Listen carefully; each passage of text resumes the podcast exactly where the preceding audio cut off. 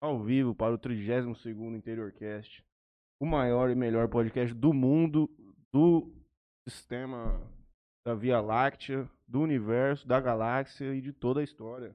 É isso. Estou aqui com o Franley, Boa noite. Garcia, Machado Júnior. Acertei seu nome. Acertou, acertou. Como é que você tem passado? Passei bem. Foi lá visitar sua namorada? Fui. E o anel de, de noivado entregou? Pedi pra ela esse final de semana o número do, do dedo. Que, que dedo que é o dela? 34? Não sei, ela falou que vai ver, vai me passar.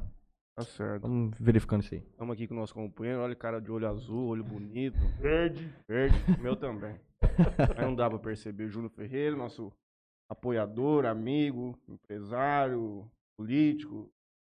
é, tudo mais, não é, Juninho? É isso. Hoje estamos aqui num, num dia, uma segunda-feira fria, né?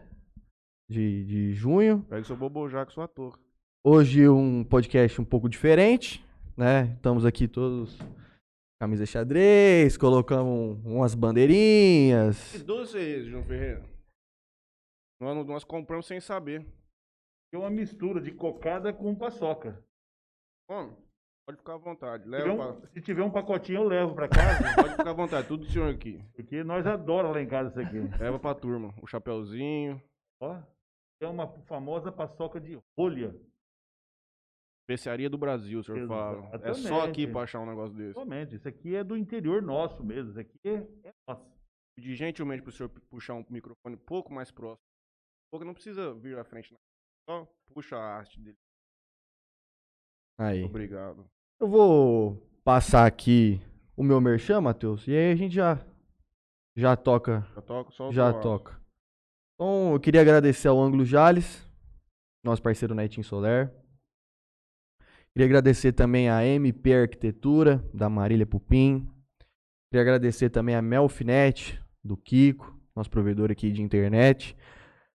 Também gostaria de agradecer ao Jornal Tribuna, especialmente ao meu pai, por estar dando espaço aqui pra gente, poder fazer essa bate-papo todo Franley me aqui. disse que vai me comprar uma pizza da Bela Cabo de 100 reais amanhã. Aí sim, hein? Você viu, cara? E um vinho, porque vai estar frio, né? Vinho. É isso. Puta, eu gosto demais dele, tá louco. E também queria agradecer por último aqui a Taureg Seguros, do nosso companheiro Cabral. Do meu merchan é isso. Meu merchan vai ser. Hoje é especial, eu sempre falo isso. Mais gosto do programa, porque é o que mais me deu alegria na vida, um dos momentos mais mágicos que eu pude ter na minha vida, sem dúvida nenhuma. Foi em frente ali à Estrada da Uva, com aquele dispositivo, Motel Talismã.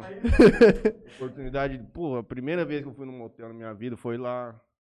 Já fui muito feliz lá dentro. Já saí muito desapontado lá de dentro comigo mesmo. É, porque a vida, ela não é só alegria. Vai ver se volta mais vezes, viu? Pô, tem que voltar constantemente. É, é bom voltar de vez em quando, viu? É, É, Depende de mim, né? é, mas é bom Eu de- voltar. Até falei pro Juninho hoje, nós vamos. Estamos precisando arrumar uma companheira pra mim, né, Juninho? É. Vamos dar uma nada aí na vida. É, eu agradeço muito ao senhor por estar aqui conosco, por nos ajudar aqui com o Eros, o Talismã, a Lotérica. É, acredito que, assim como pra mim, faz alegria de muito e continuará fazendo. Os outros merchans vão para o Douglas e para o Dani. Fizeram post hoje para compartilhar a live do João Ferreira. Eu não Eu vi, não Juninho. vi, eu não vi também. Não Mas vi. eles estavam fazendo churrasco ontem, Padrão deles. padrão. Também a Tamires da Webcam. Então, você já marcou lá? Não marquei. Preciso ver com a minha mãe lá o, o- a, a agenda lá de- dela lá. Inclusive, teu cachorro comeu aquele diafragma. Comeu no segundo dia já não tinha mais nada. O meu, minha avó jogou fora. Putz. Tem medo de Ah, alguma complicação. destruiu. Também faço meu merchan pro Gerard, pro Calipas. Inclusive, será que tá rodando? Tá. Tem até o QR Code aí, tá, vai passar na tela aí. Temos um cupom de desconto de 10% Tem umas hoje. doações de alimento que ele tá Exatamente. fazendo. Que coisa mágica, não é? Show, 10. Pô, um Parabéns, pa- Dá um Gerard. pacote de café, ganha um lanche, que é delicioso. Parabéns pro Gerard, pra esposa dele, que faz um belíssimo trabalho. Está à frente daquele ambiente ali há quanto tempo? É. Mais de 20 anos de. Eu tinha o cheiro verde na época, na década de 90. É. O Gerard já mexia com lanche bem na frente. Ele tinha um, um carrinho de lanche bem no meio da Avenida Francisco Jales. Então nós já somos companheiros desde a década de 90. O Gerard, a esposa dele, na época ele namorava a esposa dele. Então fica aí os meus cumprimentos ao Gerard, que é uma pessoa maravilhosa e fala a linguagem do jovem. Sim. O Léo, meu filho, o Rodrigo, meu filho, minha esposa sempre compra lanche com eles lá. E a linguagem dele é excepcional. Ele E- fala a linguagem do jovem. Ele joga comigo, joguinho de computador, pro senhor ter uma ideia. Ele e a Simone, os dois viciados. Aí, Mas é, vamos falar aqui, eles estão com uma campanha muito legal, entra no nosso story, galera. Dependendo do alimento que você entregar lá pra eles, você vai ganhar um lanche, um batata, coisa. Também temos o cupom hoje, Ferrar Califas mil, Nossa, cara, deixa eu ver aqui que eu te falo, hein? Califas mil. É isso. cupom Califas mil, 10% quem de desconto. inserir esse cupom terá 10% de desconto no pedido. É válido só hoje, é. Vale, vale só hoje, lembrar. mas eu, eu peço fortemente para que também leve um alimento lá e pega mais um lanche, come dois. Pra que só comprar um? e vale a pena. E ajude, certeza. vamos Pode comer à vontade, mas não coloque essas roupas que eu vim hoje aqui, que elas engordam um pouco. Ah, Eu recebi agora aqui no meu WhatsApp do meu amigo Franley, pai do Franley Júnior. certo. Nossa, Júlio, como você engordou. Não, é a camisa xadrez com paçoquinha que ela faz esse ambiente um pouquinho mais encorpado. Não, mas o senhor tá esbelto.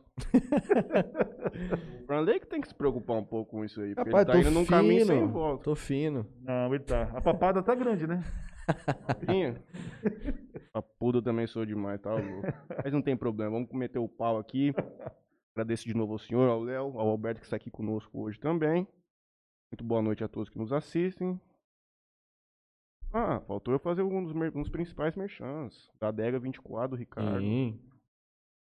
É, cervejinha gelada, tranquila. Tentando parar. Eu sempre paro. Hoje eu parei de novo de beber. Aí o Ricardo manda pro WhatsApp as Não. promoções dele.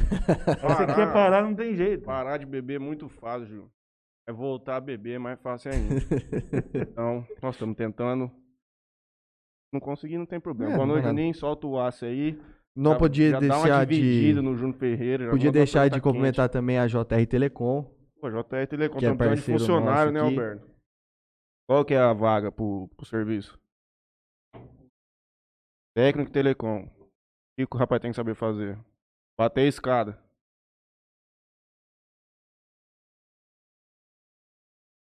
Souber montar uma escada, já vai arrumar um serviço. É Ganhar isso. bem, ter o, Alberto como patrão, que é uma das principais coisas do emprego. Júnior, conta pro pessoal que tá acompanhando a gente aqui. Conta um pouco sobre a, a, a sua vida, sua trajetória. Enfim, conta pras pessoas quem é Sebastião Júnior Ferreira. Juninho, nós não temos muito segredo, né? Somos sempre aqui, fomos nascidos e criados em uma propriedade rural, como a grande maioria aqui do interior de São Paulo, que morou no sítio até os 10, 15 anos de idade. Eu saí do sítio aos 11, vim para a cidade e, e trabalha. Trabalha, trabalha, trabalhamos até hoje. Para mim é um orgulho muito grande, porque tenho a minha família que está sempre do meu lado, da onde eu vim, lá da propriedade, lá do sítio, é um orgulho muito grande porque deixamos muitos amigos. Inclusive hoje encontrei um grande amigo que mora ainda lá na Barra Bonita, que é um bairro indo para Paranapuã, e ele está muito preocupado com a água. Ele é um produtor de uva, um produtor de, de legumes lá, e não tem água. Não existe água naquela região. O córrego da Barra Bonita, por exemplo, baixou mais de 75% do que era na década de 70. Então, para vocês verem como que a nossa história está lá atrás. E a gente deixou muitos amigos, muitos companheiros. O meu pai tem a propriedade até hoje lá. E para nós é uma grande satisfação. Fomos garçom, trabalhamos com lanchonete, montamos uma empresa que se chama Trespol. Me afastei da Trespol esse ano de 2021, depois de 25 anos à frente dessa empresa.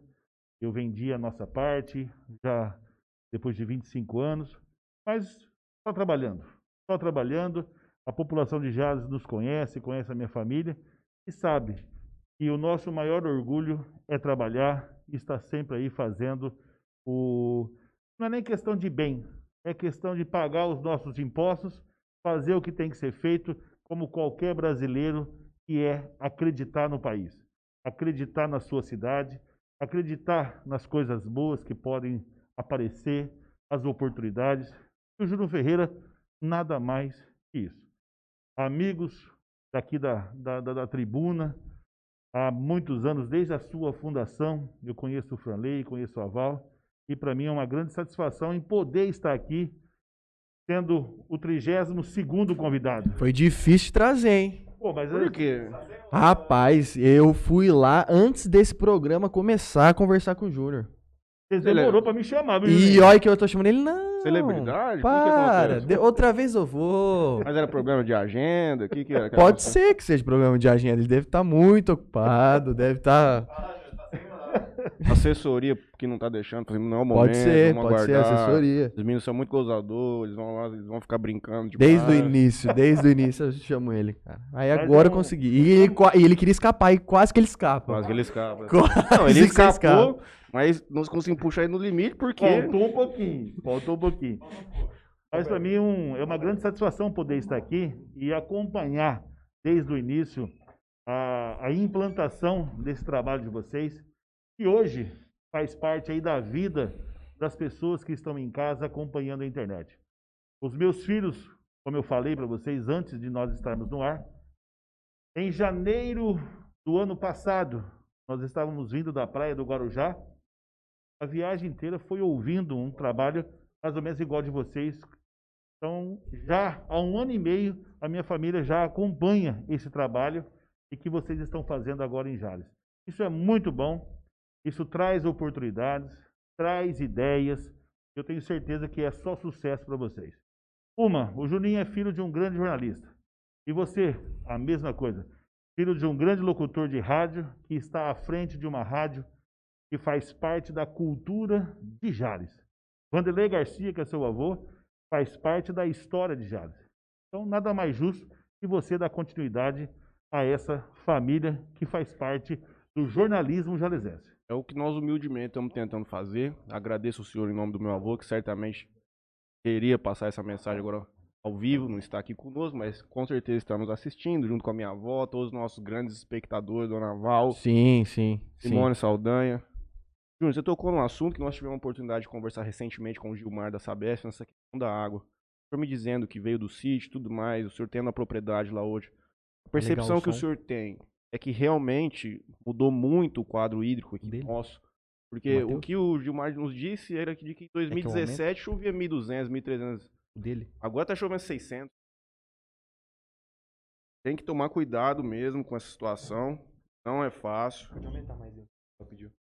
E acaba aumentando muito o custo da produção desse teu amigo. Ele tá tendo que puxar água de algum lugar. É, fica uma coisa inviável. É, hoje as propriedades, rio, riacho, açude, grandes poços artesianos com muita profundidade, infelizmente hoje está dando problema. Eu, recentemente eu conversei com um primo da minha esposa que faz parte lá do Jataí, produção de morango, um dos pioneiros do morango do Jataí. E ele estava comentando, é assustador o que ele está passando, porque o morango, como qualquer outra outra hortaliça, outra fruta, é água, Uhum. é água. E nós estamos passando por essa dificuldade. Mas, de qualquer maneira, nós temos uma Sabesp na vida. A Sabesp é uma das principais eh, empresas, não apenas do estado de São Paulo, mas é uma referência nacional. E, pelo menos para a nossa cidade de Jales, é importante lembrar que nós não temos racionamento. Nós Uhum. podemos ter um racionamento in- inteligente, Isso. onde as pessoas economizam. Legal, isso aí, sem dúvida alguma. Mas aquele racionamento, como outras cidades da nossa região, cito Santa Fé, Votuporanga, São José do Rio Preto, Lá é crítico. Lá é crítico em. Rio Preto. não tem água, não tem água. Então eu acredito que Jales está muito avançado em relação a isso. Hum. Nós temos poços profundos, vai ser lançado outro poço profundo. Esse novo poço que está vindo é para dar uma segurança para Jales de 20 a 30 anos pela frente. Inclu- Isso é muito bom, isso é muito bom. Inclusive, ele comentou conosco aqui, te agradeceu grandemente, que o senhor doou a área ali, É, próximo do lugar que eu tanto gosto.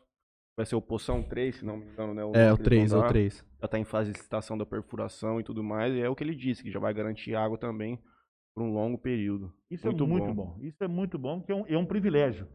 Eu acredito que outras cidades deveriam se preocupar de uma forma mais efetiva em relação a isso. Porque aonde a Sabesp coloca a mão, aonde a Sabesp faz esse trabalho, pode ter certeza que o trabalho é muito bem feito. Não estou dizendo que o trabalho está sendo errado em outras cidades, mas o trabalho que a Sabesp faz é nível internacional. Isso aí para nós é importante.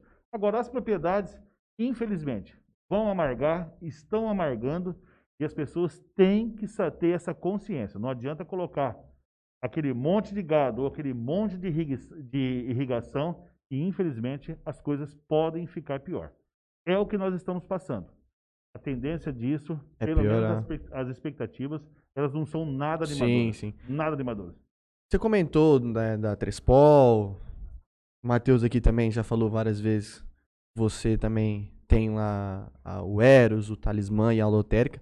Conta pra gente como é que foi a, a, sua entrada nessas empresas. Elas já existiam, né, quando, quando você entrou. Conta pra ela como é, conta pra gente como é que foi a sua entrada né, nessas empresas e como é que você qual é a dificuldade ou diferença que você acha é, porque querendo ou não essas empresas são de diferentes é, áreas né de segmentos a Trespol totalmente diferente de né, que agora você não está mais na Trespol, mas é totalmente diferente de um motel, enfim. Conta pra gente como é que foi essa, essa sua chegada nessas empresas. Juninho, Matheus, todo o público. Eu converso muito, eu falo bastante, tenho muitos amigos. E tudo o que aconteceu foi através de amigos, através de pessoas conversando, trocando ideias, e a ideia nasceu. A Trespol foi também uma ideia de um amigo meu, que hoje mora em, em Aparecida do Taboado, ele falou para mim que na época ele buscava uma bandeja de ovo a 300 quilômetros de distância, porque na região não tinha. Eu fui me aprofundando no assunto. Em seis meses nasceu a Trespor. Qual que era, o, qual que era a principal atividade dela? Vamos falar para a galera que não conhece. A pessoal... é fabricante de bandejas de ovos. Ah. Somente isso. Jornal e água era a nossa matéria-prima. Fabricava um milhão de bandejas por mês. E assim eu fiquei lá durante 25 anos. Hoje, o ex-sócio meu, que é o Marcos Kitayama, está dando é, continuidade ao trabalho, e muito bem, por sinal, mas eu fiquei lá durante 25 anos e seis meses. Então foi um amigo que me passou. A lotérica, a mesma coisa. Conversando com um amigo, pintou a ideia. O motel, a mesma coisa. Nada foi diferente. Todos os segmentos foi acontecendo. Hotel Talismã, o meu sócio, que hoje é meu sócio, Dr. Paulo Pérez, chegou em mim e falou: Júnior, tem um terreno, caberia em um motel. Você já tem um motel. Vamos construir de sociedade? Vamos. Vamos embora. E assim hoje, o Motel Talismã está lá praticamente há 15 anos. É, tenho ele, tem o Dr. Moacir Lungato, que é o nosso sócio também. Nós somos em três proprietários. E assim nós estamos lá trabalhando. Mas tudo isso foi porque a gente dá abertura para as pessoas, a gente conversa, nós andamos na rua, sempre conversando com as pessoas. Somos muito queridos, mas a gente dá atenção para as pessoas, conversa com um, conversa com outro, e assim as ideias, elas vão aparecendo. Eu nunca fui fechado na minha vida. Inclusive, eu tenho até alguns problemas com a minha família por isso. Eu vou numa festa e pouco eu fico sentado, que eu vou ficar mais conversando. E assim foi. A Violada Cinco Estrelas é um evento que eu fiz para me divertir, para me poder encontrar os meus amigos se tornou um evento filantrópico depois. Mas a princípio foi um evento que nós fizemos apenas para reunir um povo que gosta da música sertaneja e vamos comer, vamos beber e vamos passar algumas horas. Assim como o senhor disse, eu e o Franley, a gente também pensa muito nisso. A gente gosta de fazer negócio entre nós, entre amigos, porque eu acho que fica muito mais fácil de você encontrar solução para os problemas, de você enxergar quais são os caminhos a percorrer. Porque duas cabeças pensam sempre melhor do que uma só. É, é muito bom. Foi até legal você ter comentado da violada. Conta pra gente como é que foi. Você fez 14 violadas, não foi? Conta pra gente como é que foi as, essas violadas, é, qual te marcou mais. Julinho, como eu disse, a violada se iniciou... Fazia duas por, por ano? Fiz duas, fiz três por ano. Quando dava, ia fazendo. dava. Chegou um momento que a violada era praticamente exclusiva em Jazz.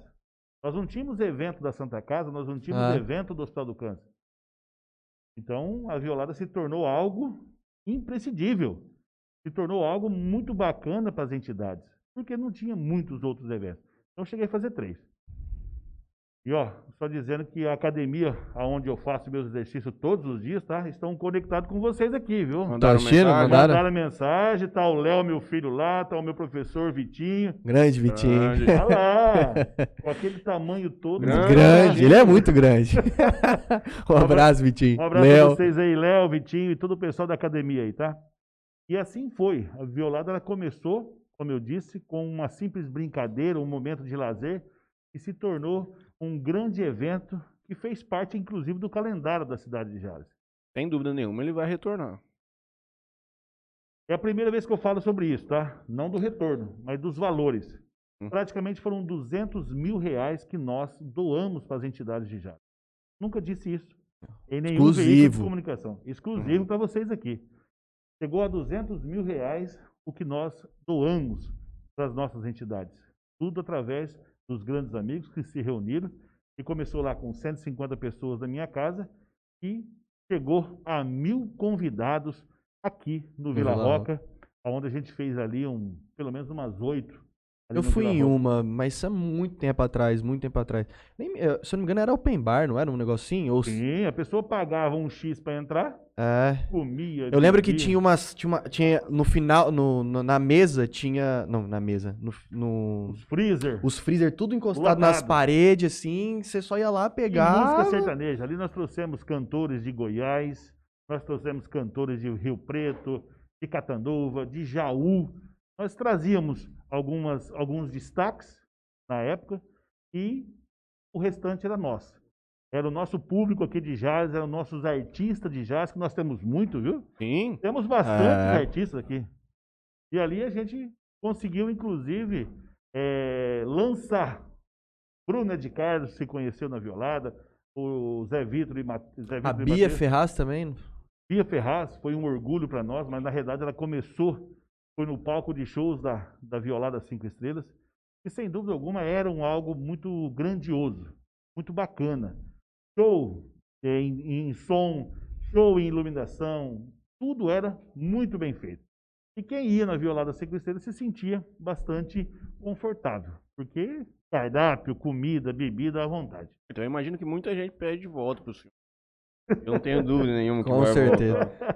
Provavelmente porque- você vai, você vai voltar isso aí quando, quando as coisas voltarem ao normal. E provavelmente você vai voltar a fazer a violada. Até porque é gostoso de fazer evento, querendo ou não.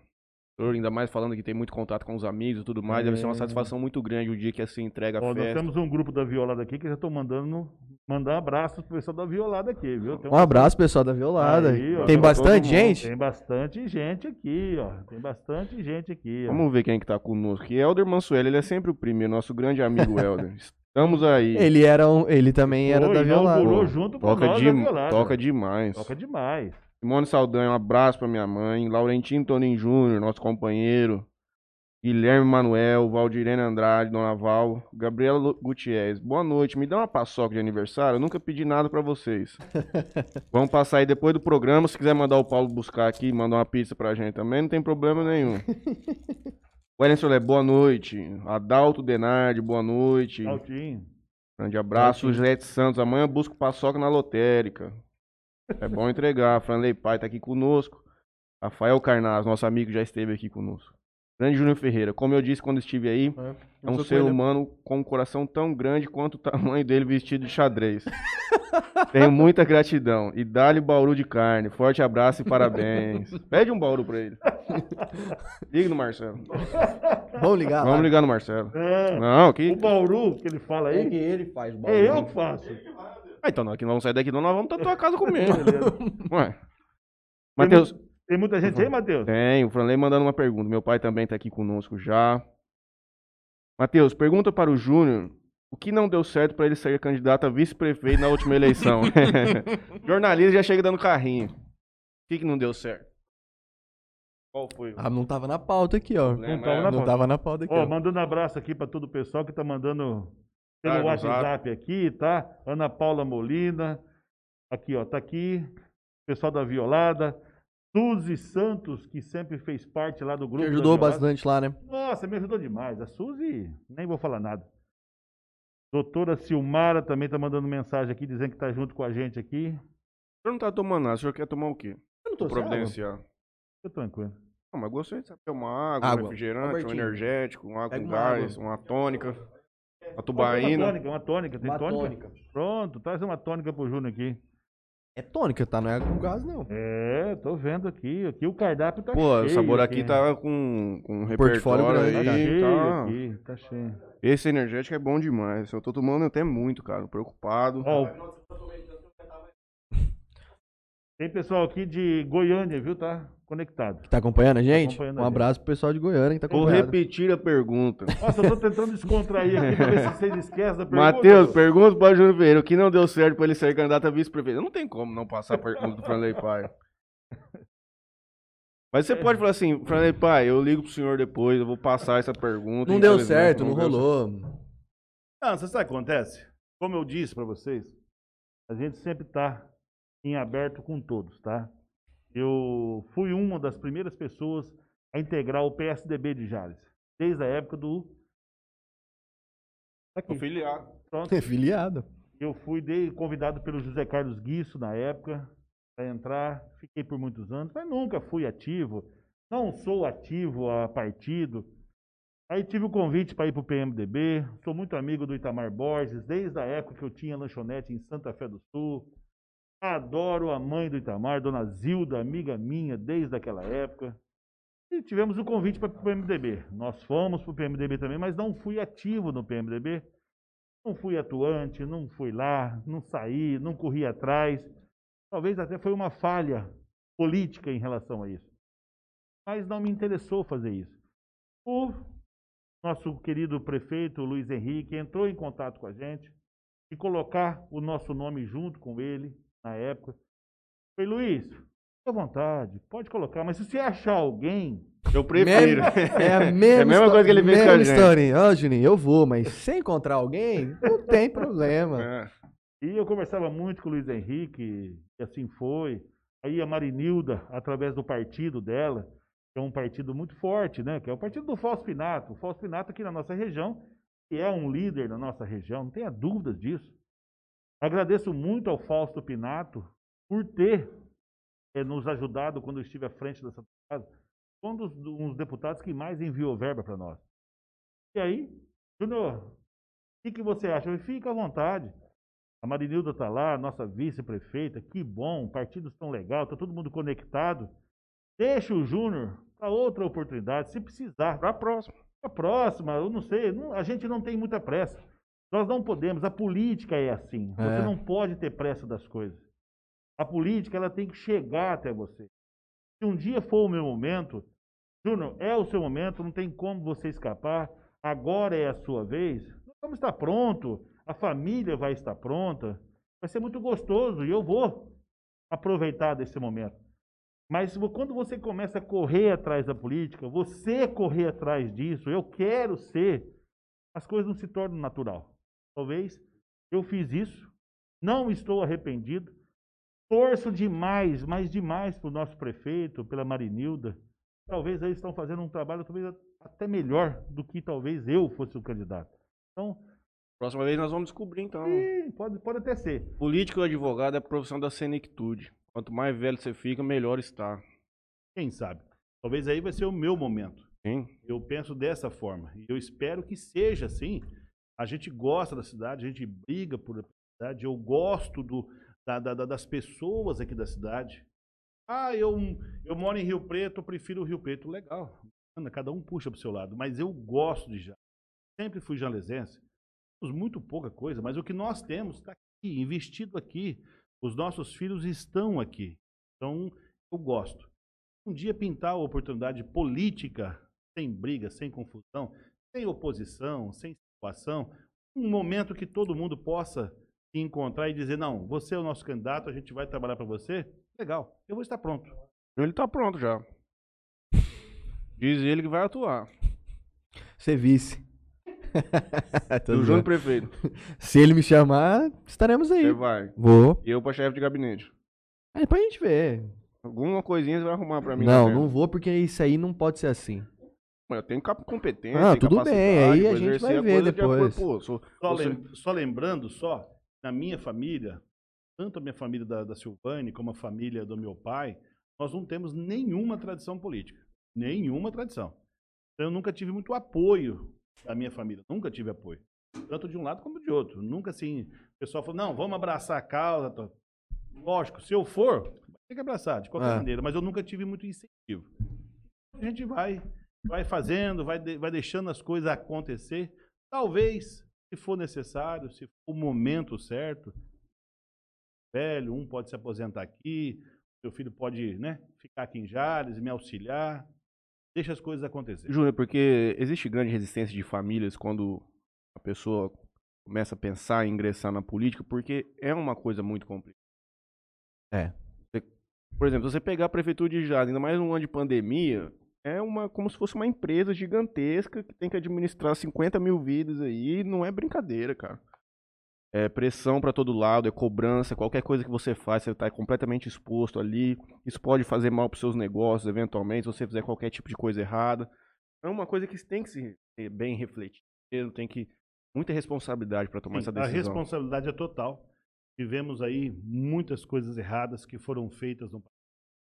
Aí não tenha dúvida nenhuma, isso é no governo estadual, municipal, federal, em qualquer ambiente. Onde tiver gente, tem roubalheira. Mas eu sempre acredito que a, a força da democracia, quando você tem forças para dar, ao mesmo tempo você tem força para tirar também. Sim.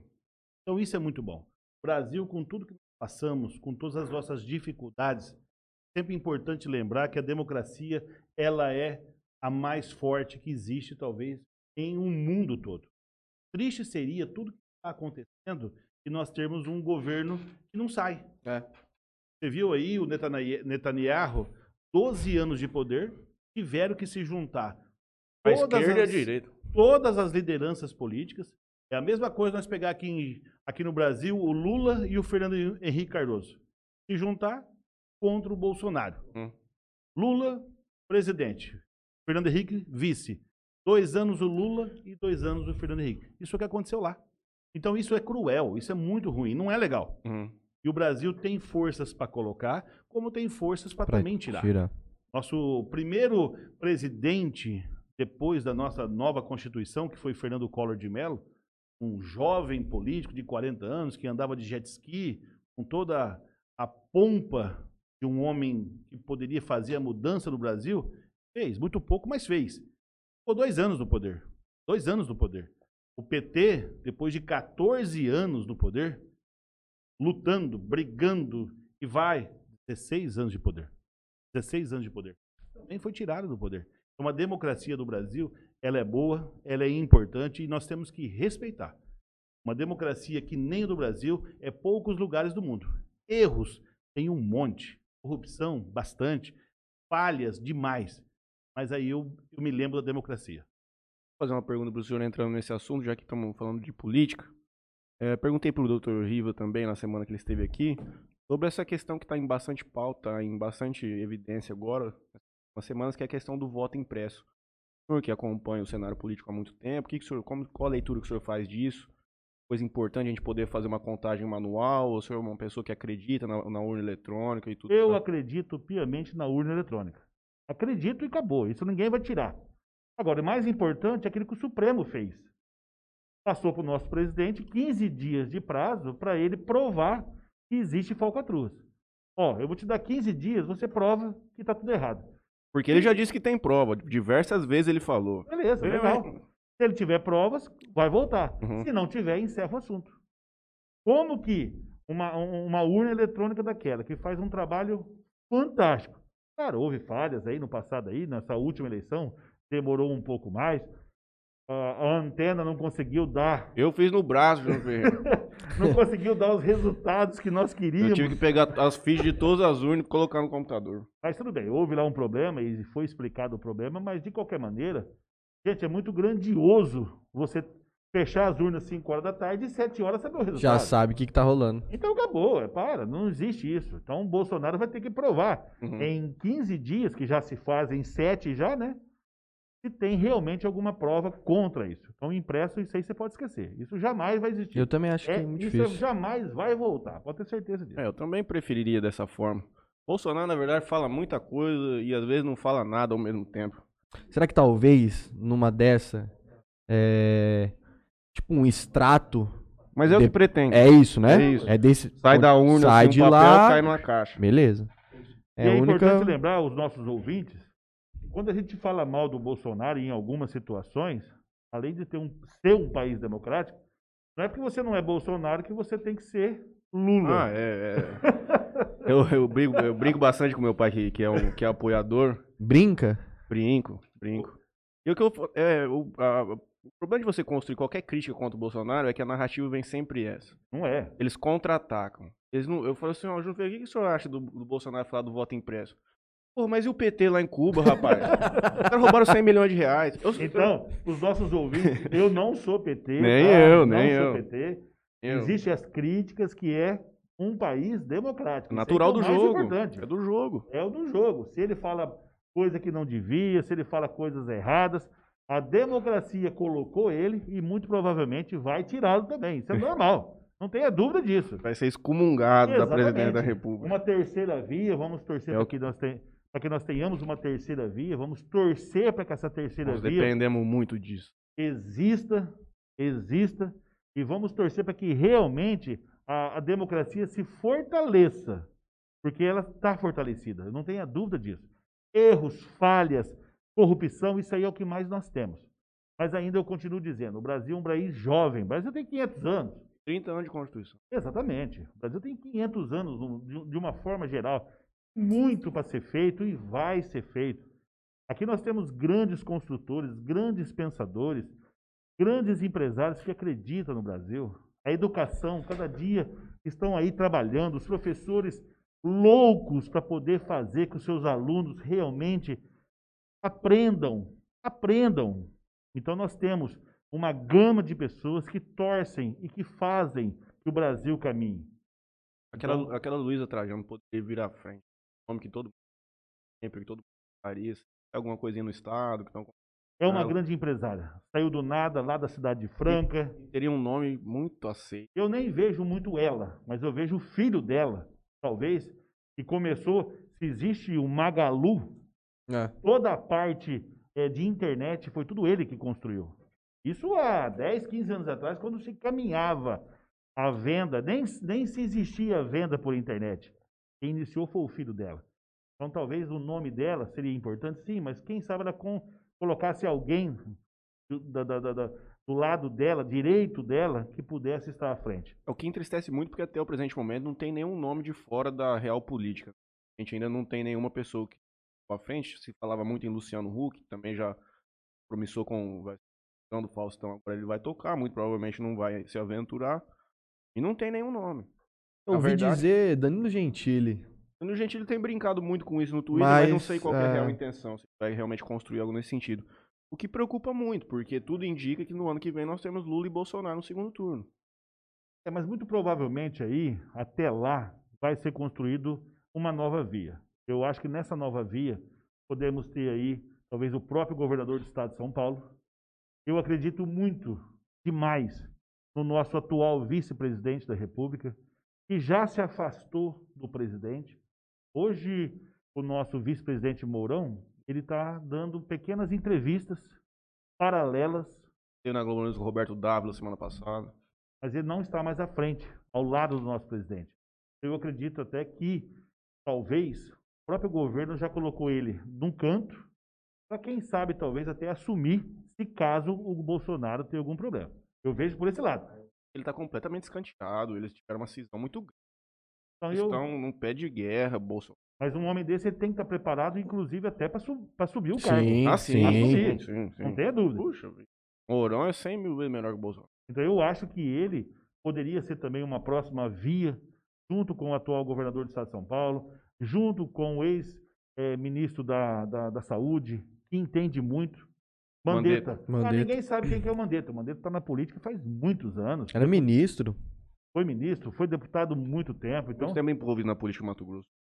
muito envolvido. Não tem sujeira na vida pública dele, tá? Não tem, de jeito nenhum.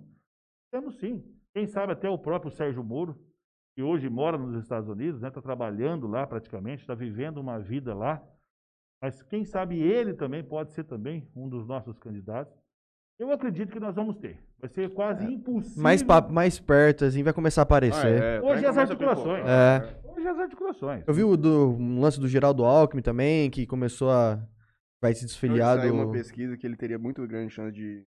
Eu não sei se talvez pro governo do estado. É pra governo do estado. Que é pra governo do estado. Governo do Estado de São Paulo. Porque o Geraldo Alckmin, ele é o líder do PSDB e sempre foi. Uhum. Foi nosso governador do estado por quatro mandatos, foi vice-governador do Dr. Mário Covas, então ele sabe muito.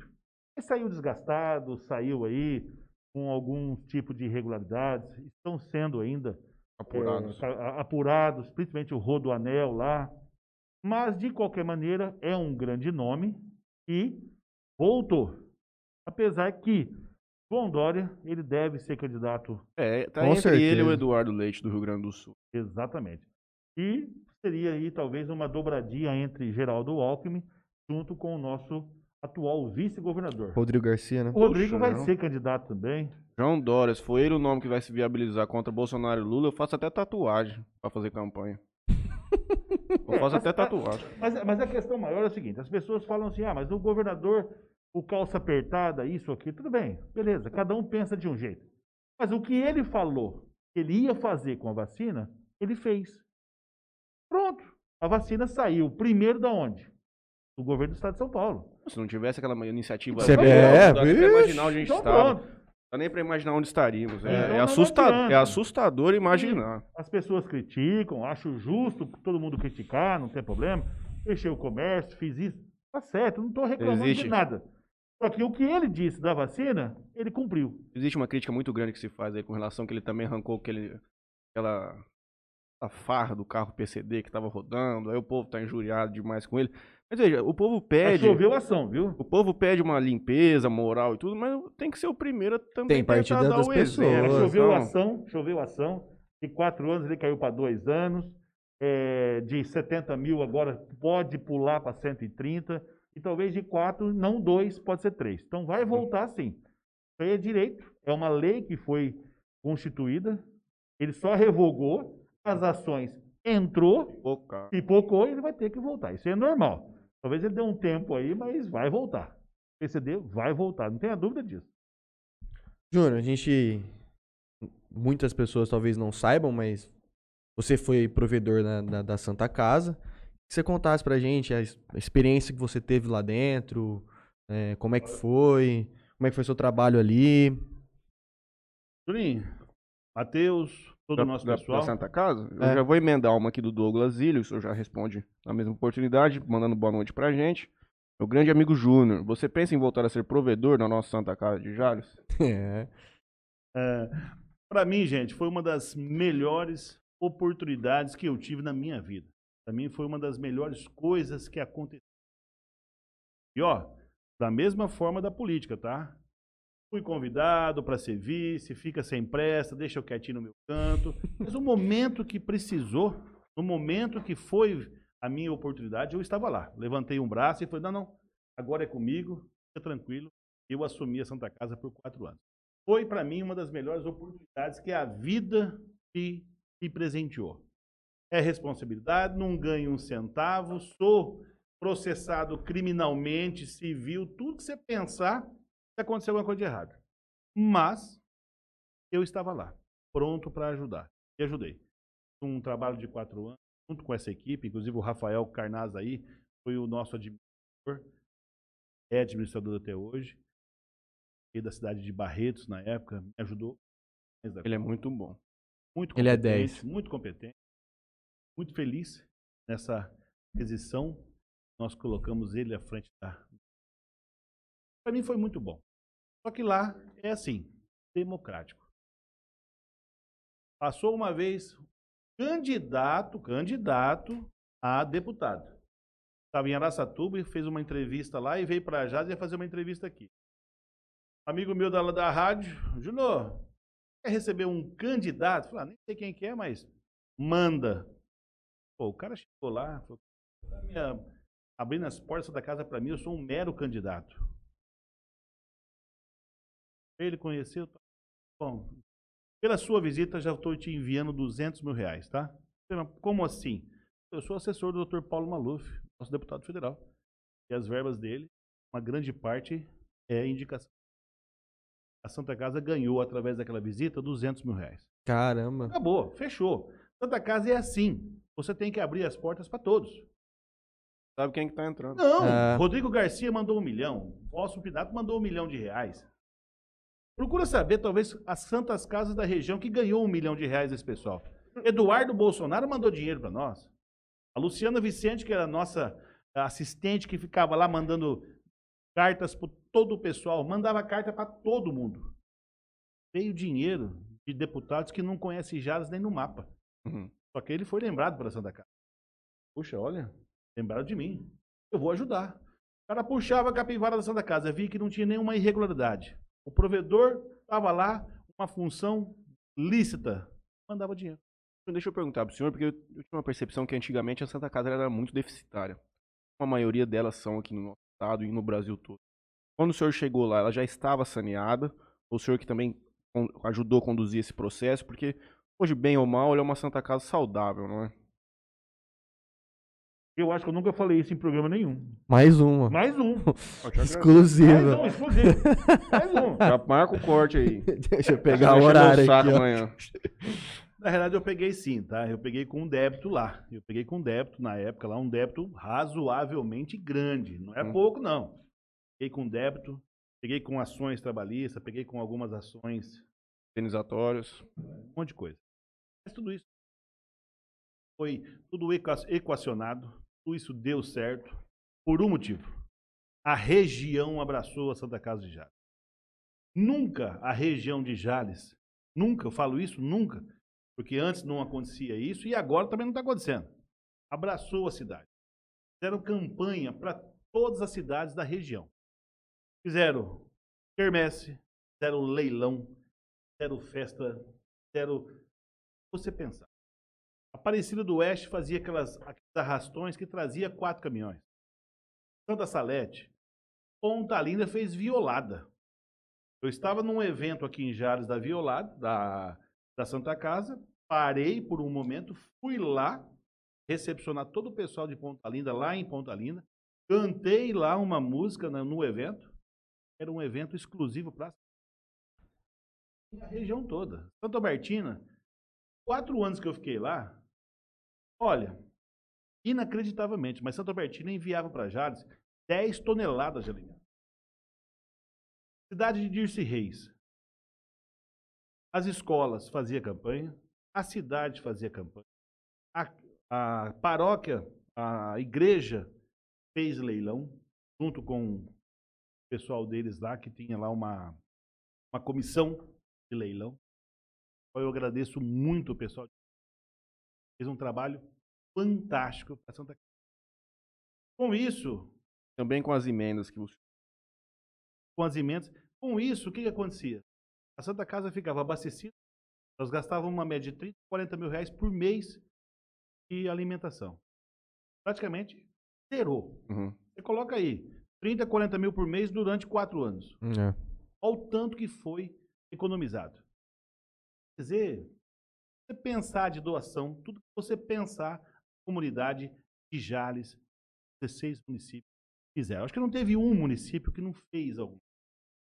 Assim, nós estávamos sempre à frente, nós acompanhávamos, eh, chegava escolas de toda a região para conhecer a Santa Casa, nós eh, re- reconhecia. Vou pedir para a máscara aqui. Quem? que pe- Quem pediu? Estão pedindo para colocar a máscara, já estou colocando de novo. Toca mais, eu tô de máscara. Vai lá, hein? E aí o que acontece? O pessoal ajudou muito a Santa Casa. Isso para mim foi uma satisfação demais da conta, de importante. Os números em cima. Senhor entregou ela saneada.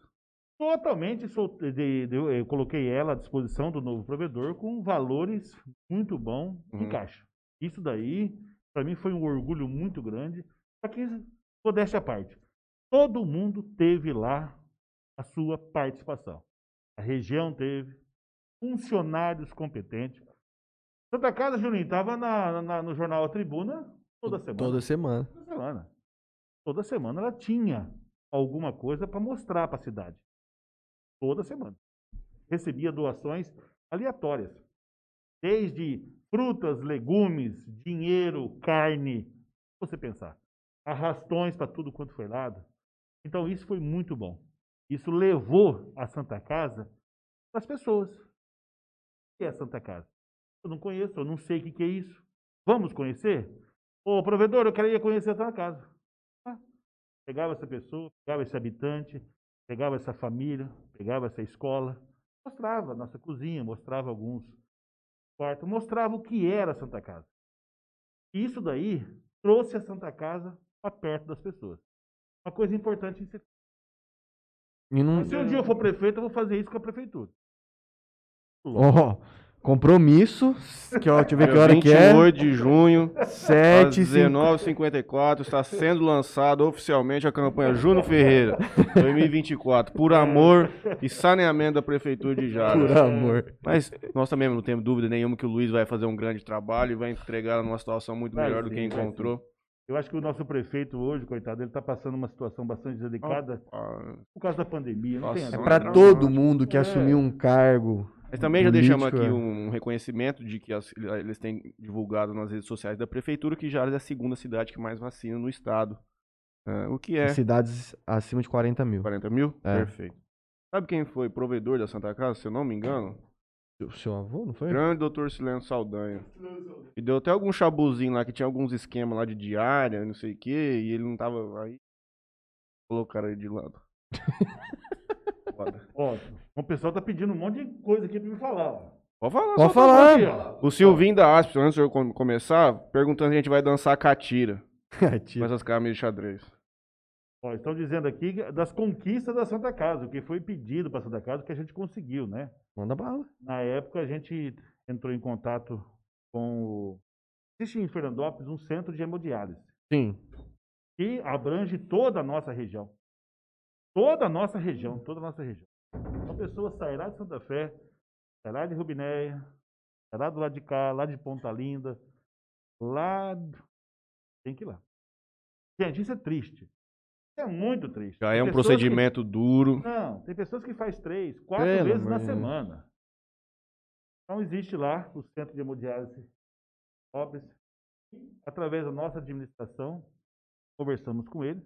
Para falar a verdade, hoje eu não sei muito como que está a obra, só que eles estão vindo para Jales para dividir a empresa. Se eles têm lá 100 pacientes, 50 viria para Jales. Uhum.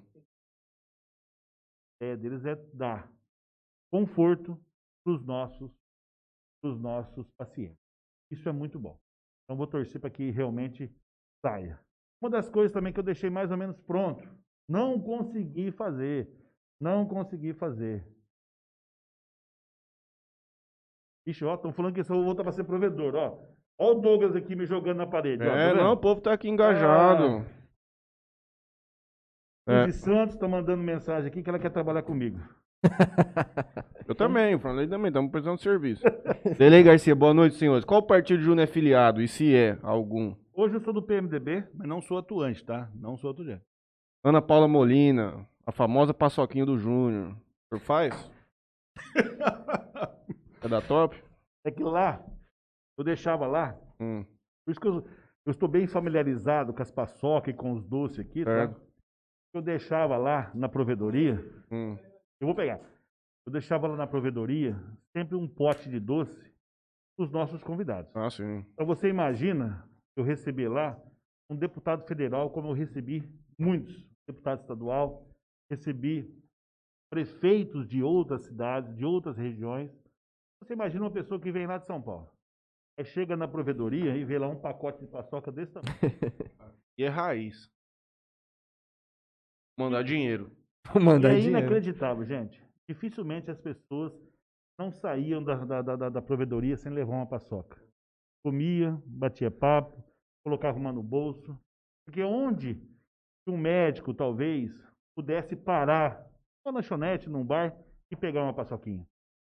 Então isso dava para nós uma certa assim, amizade com as pessoas. Ó, pega aqui. Então ela falou da paçoquinha, só que na realidade nós tínhamos lá vários doces, era apenas para descontrair. Você viu que eu, a hora que eu cheguei, eu fiquei tão contente, falei, nossa, uma paçoquinha, que gostoso.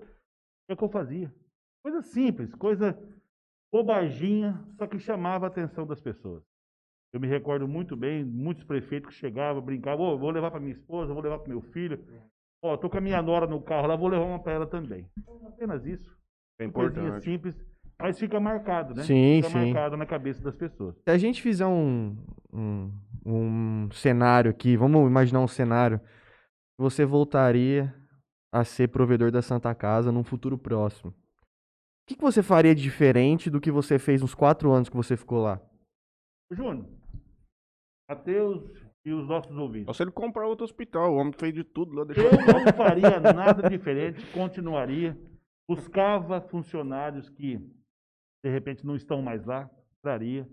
Os nossos médicos são maravilhosos. São O pessoas. Carnaz, já tá o homem certo pro Ah, tá trabalho. lá, tá lá, já faz um tempão que tá lá, vai continuar. A questão maior é o seguinte, os nossos médicos são muito bons. Hoje nós temos hoje profissionais qualificados dentro de Jales. A ortopedia de Jales hoje, ela é uma das principais do estado de São Paulo. E Rio Preto para cá não tem um sequer ortopedista pediátrico. Nós temos em Jales. Uma criancinha pequenininha, machucou, caiu, quebrou o bracinho, tudo. Tem que ter uma especialidade. Uhum. Não é um ortopedista Uhum. comum que vai mexer. Tem que ter uma graduação. E nós temos em Jales. Nós temos em Jales.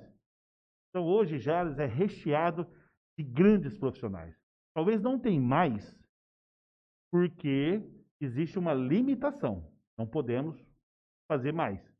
O governo paga X. Então você não pode fazer mais. Mas eu faria de diferente apenas uma coisa. Na época eu deixei mais ou menos pronto o setor de queimados. Setor de queimados nós temos em Catanduva, nós temos em Bauru. Cara, tem pessoas que machuca, se queima, coisa impressionante. Uhum. Você vai em Catanduva, é fila para chegar, é fila para chegar. É absurdo, é coisa de louco. Tinha paciente nosso aqui que ficava uma semana Desesperador, hein? na enfermaria porque não tinha vaga.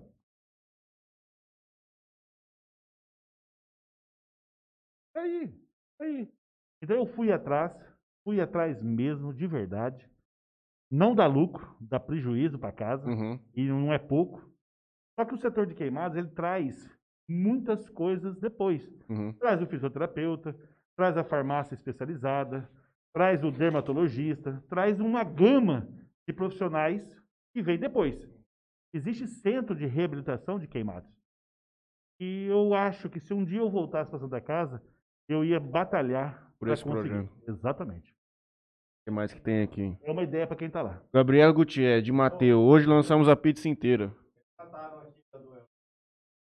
Vamos chegar lá, vamos chegar lá. Maria de Lourdes Kiu, que tá conosco. Ana Paula Molina, oferece uma cerveja pro Júnior. Ele toma todos. Mentira, não toma. Já tentei outro dia lá na casa dele. Daniel Zilho Júnior, o que você acha de depois que acabar essa pandemia voltar de 5 estrelas? Dani, comentamos lá no, no início. Vai ter, sem dúvida. O homem já falou.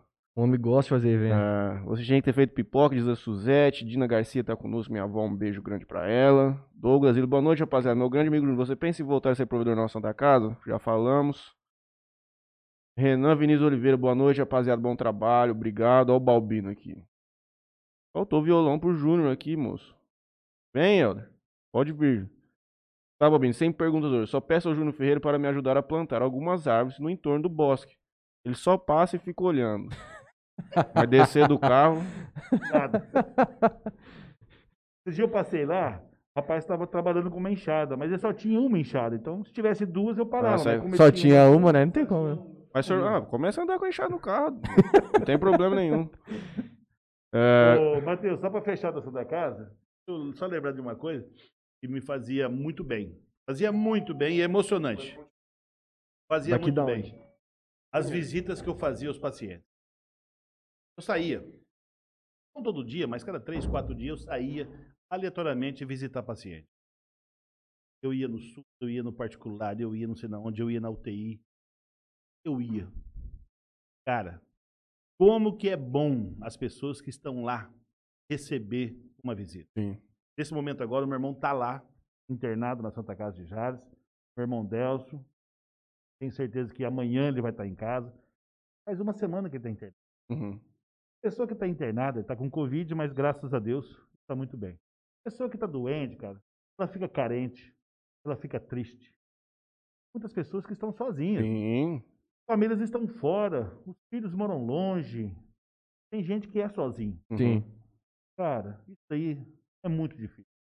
Então, a nossa presença, muitas vezes, quem somos nós para estar lá, né? Não, mas às vezes a pessoa não tem ninguém pra conversar. Exatamente. Uma grande parte nem sabia que eu era o provedor. Uhum. A gente ia por ir, aleatoriamente. Isso fazia um bem pra gente. Imagine pra pessoa. Mas pra gente, a gente sair de lá satisfeito, O trabalho filantrópico, ele é uma coisa que não tenha dúvida. ele, a recompensa que ele te traz não é financeira, mas é uma recompensa emocional muito grande. Ah, Então a gente é uma das coisas que mais me tocava. Então, para a gente fechar da Santa Casa, eu quero dizer, uma das coisas que eu quero continuar, se um dia eu voltar para Santa Casa, é fazer o mesmo trabalho que eu fazia, que é acompanhar os nossos pacientes, conhecê-los, ver quem são. São pessoas que moram em Santa Martina, moram em Dirce Reis, é primo do fulano, que é vizinho do ciclano. No fim das contas, você conhece alguém. Exato. Então é muito bacana isso. O Helder manda aqui.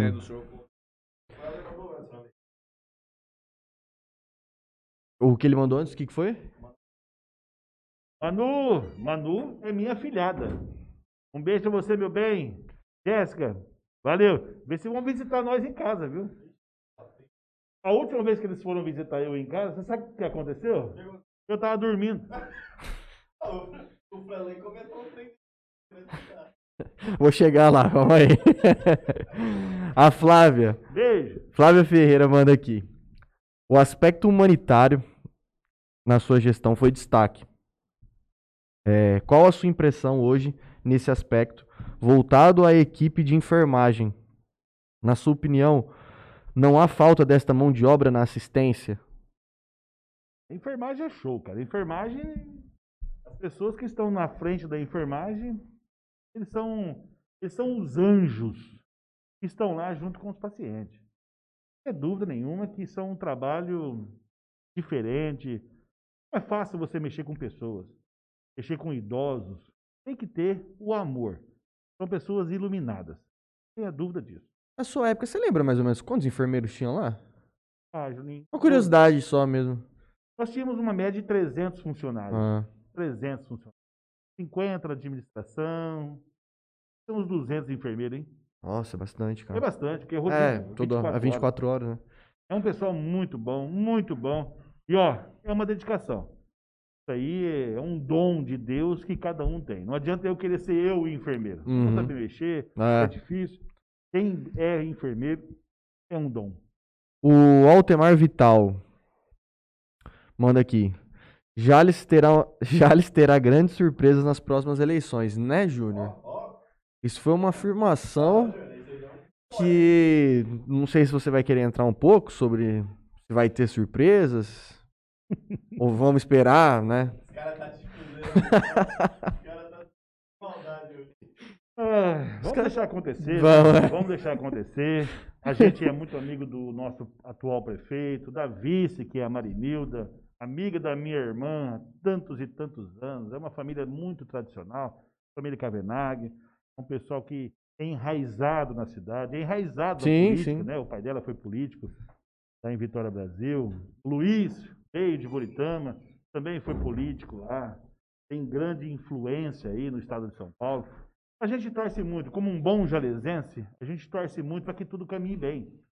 É sério. Sim, Essa a nossa ideia. independente de quem estiver lá, né? Exatamente. E se amanhã ou depois, daqui quatro anos, achar o Luiz Henrique tem muitas pretensões de ser nosso candidato a deputado, inclusive. Ele teve- tentou, ele teve tentou, 20, passou 25, perto, mil, né? 27 mil votos. Teve voto no estado de São Paulo inteiro. É. Pô, que bom, que bacana, que legal. Vou torcer muito para ele. E Jales Precisa de um. merece. Jales merece um deputado nosso. Cidade muito. Poxa vida. Jales, nós tivemos o Oswaldo de Carvalho, por pouco tempo, né? Foi Por nosso- Roberto. E depois o Roberto Hollenberg. Roberto Hollenberg foi um grande deputado federal. Foi deputado, se não me engano, umas duas ou três vezes. Levou o nome de Jales. Foi o primeiro homem do Estado, na época, depois do governador Orestes Quercia, era Roberto Hollenberg. Então, Jales ficou em evidência em muitos assuntos lá do passado. Ele foi na política através do, do Roberto Hollenberg, foi na FACIP, Jales, O esporte era muito bom na época. Esporte, né? o basquete de Jales foi vice-campeão Paulista. três, quatro, cinco vezes. Foi vice-campeão do Brasil. Foi nem vice-campeão do estado. Era um É. time fudido aqui, Jales. Perdia pra Franca. Puta, cara. Só perdia pra Franca. Na época tinha o Guerrinha, Ah. tinha o Hélio, Hélio Rubens, que era o técnico de Franca na época. E, gente, os caras eram muito bons. E eu, eu, eles vinham de Franca aqui em Jales jogar com Você, faz, você que faz os bauru pra eles. 5 horas da tarde, encostava o ônibus. Puta, cara. Era 2 metros, 2 metros e 10, 2 metros e 15. Pô, você nunca pensou assim, pô, dessa vez eu vou pôr um laxantezinho no lanche dos caras. Nós vamos precisar ganhar Jales esse... vai ganhar Vamos dessa vez. conseguir ganhar esse jogo É de qualquer jeito. Os caras, 5 horas da tarde, chegava lá, Pega, pega uma com gás, perdão. comia o lanchão tranquilo, 10. Depois do jogo, os caras voltavam para jantar. Pra comer cara. outro. para jantar. Então, além de trazer recursos para a cidade, trazia toda aquela notoriedade em nível nacional. Jales, na época, era conhecida como realmente a cidade do basquete. Temos muito orgulho isso. E, na época, o Soler foi um dos patrocinadores, a Nesma foi um dos patrocinadores, o Clube do IP foi um dos patrocinadores, e a cidade inteira lá, pagando seus ingressos, ficando na fila e prestigiando. Jales foi um momento áureo, mas assim, um momento gigante na história de Jales. Charles merece, Júnior. É uma cidade muito completa. Ela tem todas as instituições aqui. Nós temos as polícias, temos os fóruns, temos a justiça, temos tudo aqui. A Flávia Ferreira, o Flanezinho já perguntou essa pro senhor. Aspecto humanitário da enfermagem, já comentamos. Altemar Vital, Jales terá uma grata surpresa nas próximas eleições. Mais uma do Franley Par. Matheus, pergunta pro Júnior Ferreira se ele continua dormindo sentado. e viajando, continua dormindo ainda? Essa é uma curiosidade, porque eu viajei algumas vezes com o Franley e eu gosto de dormir. Eu amo dormir. E tem facilidade pra dormir. Essa cadeira aqui, essa parede aqui, de boa. Sossegado. Tranquilo, de boa, tranquilo. E aí o avião tava fazendo lá o seu trabalho de, de, de subida, né? E eu já estava dormindo. O avião estava subindo Não dá nem tempo. e eu já estava dormindo. Então o Franley tem essa, essa façanha de dizer essas coisas, mas realmente é verdade. Nós fomos uma vez para o Chile, Sim. eu, eu sentei na, na frente do táxi, e o taxista conversando lá, né? Tá, tá, tá, tá, tá. Rapaz, eu sempre uso óculos escuros, eu já estava dormindo e o cara estava conversando comigo. E é verdade mesmo. Helder Mansueli, Hospital do Amor, Júnior foi muito tempo comigo. Tocar lá dentro e cantar É também. verdade, é verdade. É verdade. Eu. O hospital de câncer, gente, olha, é é coisa de maluco. Eu digo isso com toda honestidade. Nós tivemos um governo do PT em Jales durante oito anos que não foi assim grande, não teve grandes conquistas no governo do PT em oito anos, mas teve uma, que foi o Hospital de Câncer. Diz o Vanderlei Garcia que foi uma ideia dele do Vadão. Mas é verdade. Isso foi lá na, nos Ah. bastidores da Rádio Antena, onde o Vadão mostrou para o Vanderlei Garcia a possibilidade de ajudar se quisesse colocar isso em prática. Uhum. O Vanderlei, na hora, abraçou essa causa, essas ideias ali começaram, chamou o prefeito Parini, e como eu disse, poderia ter feito muito mais em oito anos, que oito anos dá para fazer Muita muito, coisa. Muito. Mas eu esqueço o resto, deixo só isso. O Humberto Parini abraçou a causa, mas abraçou a causa de verdade, brigou com tudo e com todos, na época teve que até desfazer da FACIP de Jales, mas o Hospital de Câncer está aí. É uma referência internacional, não é uma referência nacional, tá? É uma referência do mundo inteiro. Eu já convivi lá com meu avô no último ano. É realmente o trabalho que eles fazem ali. Muito importante. Ah, inclusive, a Adriana vai vir aqui. Jura? Vai. Legal. Dia 26 de A julho. Adriana tem bagagem para falar sobre o Hospital de Câncer. Ela trabalhou com você na Santa Casa, não trabalhou? Sim, sem dúvida. Quando eu cheguei, ela tinha acabado de sair. Ah, Quem entrou tá. no lugar dela foi a Luciana Vicente. Certo. Mas a Adriana, parceira nossa, amiga nossa, não tenha dúvida. Então eu acompanhei esse início do Hospital de Câncer, acompanhei o trabalho da AVCC, que é um braço É. gigante do Hospital de Câncer, tive o privilégio de poder fazer ah, os, os principais lá, o início de tudo, eu estava lá presente. E aí nós fizemos um trabalho voluntário de música.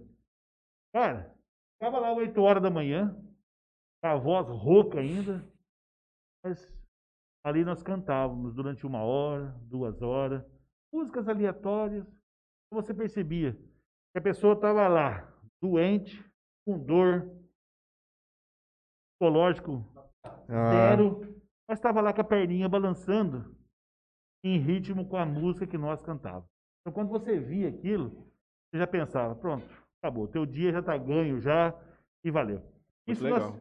nós fizemos por muito tempo, acho que nós fizemos por uns 3, 4, 5 Fizeram anos. bastante isso. tempo lá. Fizemos bastante tempo. Ah, Então, com certeza, o senhor já deu uma cochiladinha lá dentro do hospital do também. E o Helder, o Pacheco, estava sempre junto com a gente, o Simioli cantando. Simioli. Então, era interessante isso, você cantar uma música. A pessoa morava lá, vamos colocar, né? Eu conheci pessoas do Maranhão, pessoas do Rio de Janeiro. Da Itália. Eu falei internacional justamente por isso. Eu vi pacientes de outros países lá. Fazia questão de vir para cá. Caramba. Então, o que acontece? Você estava lá cantando uma música. Vamos pensar uma música? Em um lá. quarto de motel. É. que você gosta. Essa é boa. Ah, vamos cantar aquela música assim, um exemplo, né? Voltando pra minha terra, eu renasci. A música fala de família, fala de filhos, fala de irmãos. Cara, as pessoas que estavam ali na frente, puxa. Depois o cara fazia dois meses que não via ninguém, ah. três meses que não via ninguém. Estava lá doente, não sabia ainda qual era o diagnóstico, se ia voltar para a cidade dele. Tempo de voltar para Uhum. então a música, ela trazia esperança, ela trazia à tona tudo aquilo que estava guardado dentro dele. Então, a gente estava cantando, de repente a pessoa se emocionava, as pessoas vinham, abraçava a gente, tirava foto. Ah, eu moro lá no interior de Goiás, eu moro em. eh, Puxa vida, era uma, era uma grata satisfação.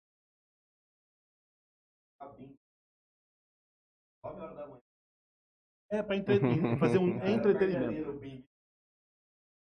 Tem, Para tem. fazer um entretenimento. Tem que ser enaltecido muito trabalho que o pessoal entrega lá, as enfermeiras, fisioterapeutas, médicos, pessoal do administrativo, todo mundo lá tá sempre empenhado em dar a solução pra galera. É, eu almocei lá várias vezes, jantei lá, é tudo de excelência. Graças, cara. Sim. Isso aí é mágico demais. Você trazer um conforto pra uma pessoa num momento como esse é muito grande. Exatamente. Então, eu acho que nós temos essa grata satisfação de poder ter a oportunidade. Na época, eu conversei muito, tive o prazer de, conhecer, de conversar mesmo com o Henrique Prata. Tive a oportunidade de conversar com ele. Ele agradeceu muito esse trabalho. E, através desse trabalho que nós fazíamos, outras pessoas começou a fazer também. Jogar o bingo, né? Outros iam lá fazer poesias. Então, e a AVCC na frente de tudo. A AVCC tem uma turma lá que é fantástica, que é show. Pô, tem famílias que vêm inteira com o paciente para fazer o tratamento. E aí, onde vai morar? Que jeito? Como? Se não tem recurso. A AVCC dá jeito, pode ficar tranquilo. Arruma a televisão, arruma a casa. Dá um jeito. Dá um jeito. O importante é o conforto do paciente. E isso, Jales, é uma é, coisa de maluco.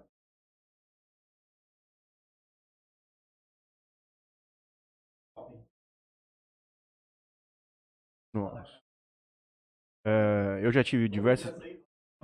O meu tio João já foi atendido lá e curado. O meu avô, Vanderlei Garcia, se não me engano, duas vezes. A minha avó já passou por lá. É, Tem o que ser dito, cara. Não. Não, tem o que ser dito. Eu não conheço o, o daqui, eu conheço de Barretos. É. Barretos eu conheço. Deixa Muito acabar a pandemia, lá. Juninho. Deixa acabar a pandemia. Pega uma hora com calma. Pega sua mãe, pega seu pai, pega algumas pessoas. E vai lá. agenda, agenda e vai conhecer. Para você ver o trabalho de amor, de carinho. E isso daí é o Hospital de Câncer, unidade de Jales. É Barretos, tá? Uhum. Esse daí é o nível do Henrique Prata. Uhum, Se for diferente, É. não, ele não vai aceitar. uhum. O Henrique ele tem uma postura, ele tem um estilo, e é isso. É desse jeito e acabou. Então, por isso que o Hospital de Barretos tem essa credibilidade, tem essa, essa fama e o mais importante, assim os profissionais vão se aproximando. Ali eles têm profissionais para Excelente. um gabarito gigante, desde a enfermagem, desde os médicos, dessa parte administrativa. Então, olha, isso nós devemos ao PT de Jales, viu? Ao Humberto Parini. Teve várias falhas, teve muitos erros, bastante Mas erros, trabalhou por isso. mas trabalhou por isso. E isso para nós é muito importante. É, é importante Sim, lembrar. com certeza. É importante lembrar. A Érica Miguelão manda um boa noite pra nós. Boa É noite, Érica. do- Não, Tia, é tia. Tia. tia do Giliardi, anda. Boa noite pra ela e toda a família. Elder Mansueli. Júnior é um exemplo de pessoa, humilde demais. Se sair na rua com ele, ele cumprimenta mais gente que eu. Humberto Júnior, nosso amigo, que vai cantar com o senhor. Esse é o can- que eu coloquei, que tá cantou. escalado. E já cantou com a gente na Já. violada já. Já? Já. O Humberto, Ele morava em Vitória Brasil. Mora ainda. Mora na Mora Vitória. ainda. cidadão vitorense. Sabe tudo. Sabe muito. Ele veio aqui. Nossa, Sabe é, tudo. foi só risada. Boa noite, pessoal. Só os brabos. A Suzete Santos a Violado foi beneficente várias vezes em prol do Hospital do Amor. Verdade. Humberto Júnior, esse trabalho feito pelo Júnior, pelo Mansueli e por outros, merece todos os aplausos do mundo. Deus abençoe vocês sempre. Excelentes profissionais e seres humanos. O Helder vem aqui e agradece. Obrigado, Humberto. Esse trabalho que fazíamos não tem dinheiro que pague. Paramos devido à pandemia, mas logo voltaremos. E o Leonardo Zampoli, não conheço, manda assim, olha a chuva. É mentira. Obrigado, Leonardo Zampoli. Volte Aqui, sempre aqui pra nossa casa. Não conheço. Pô, eu não sei quem é, quem é.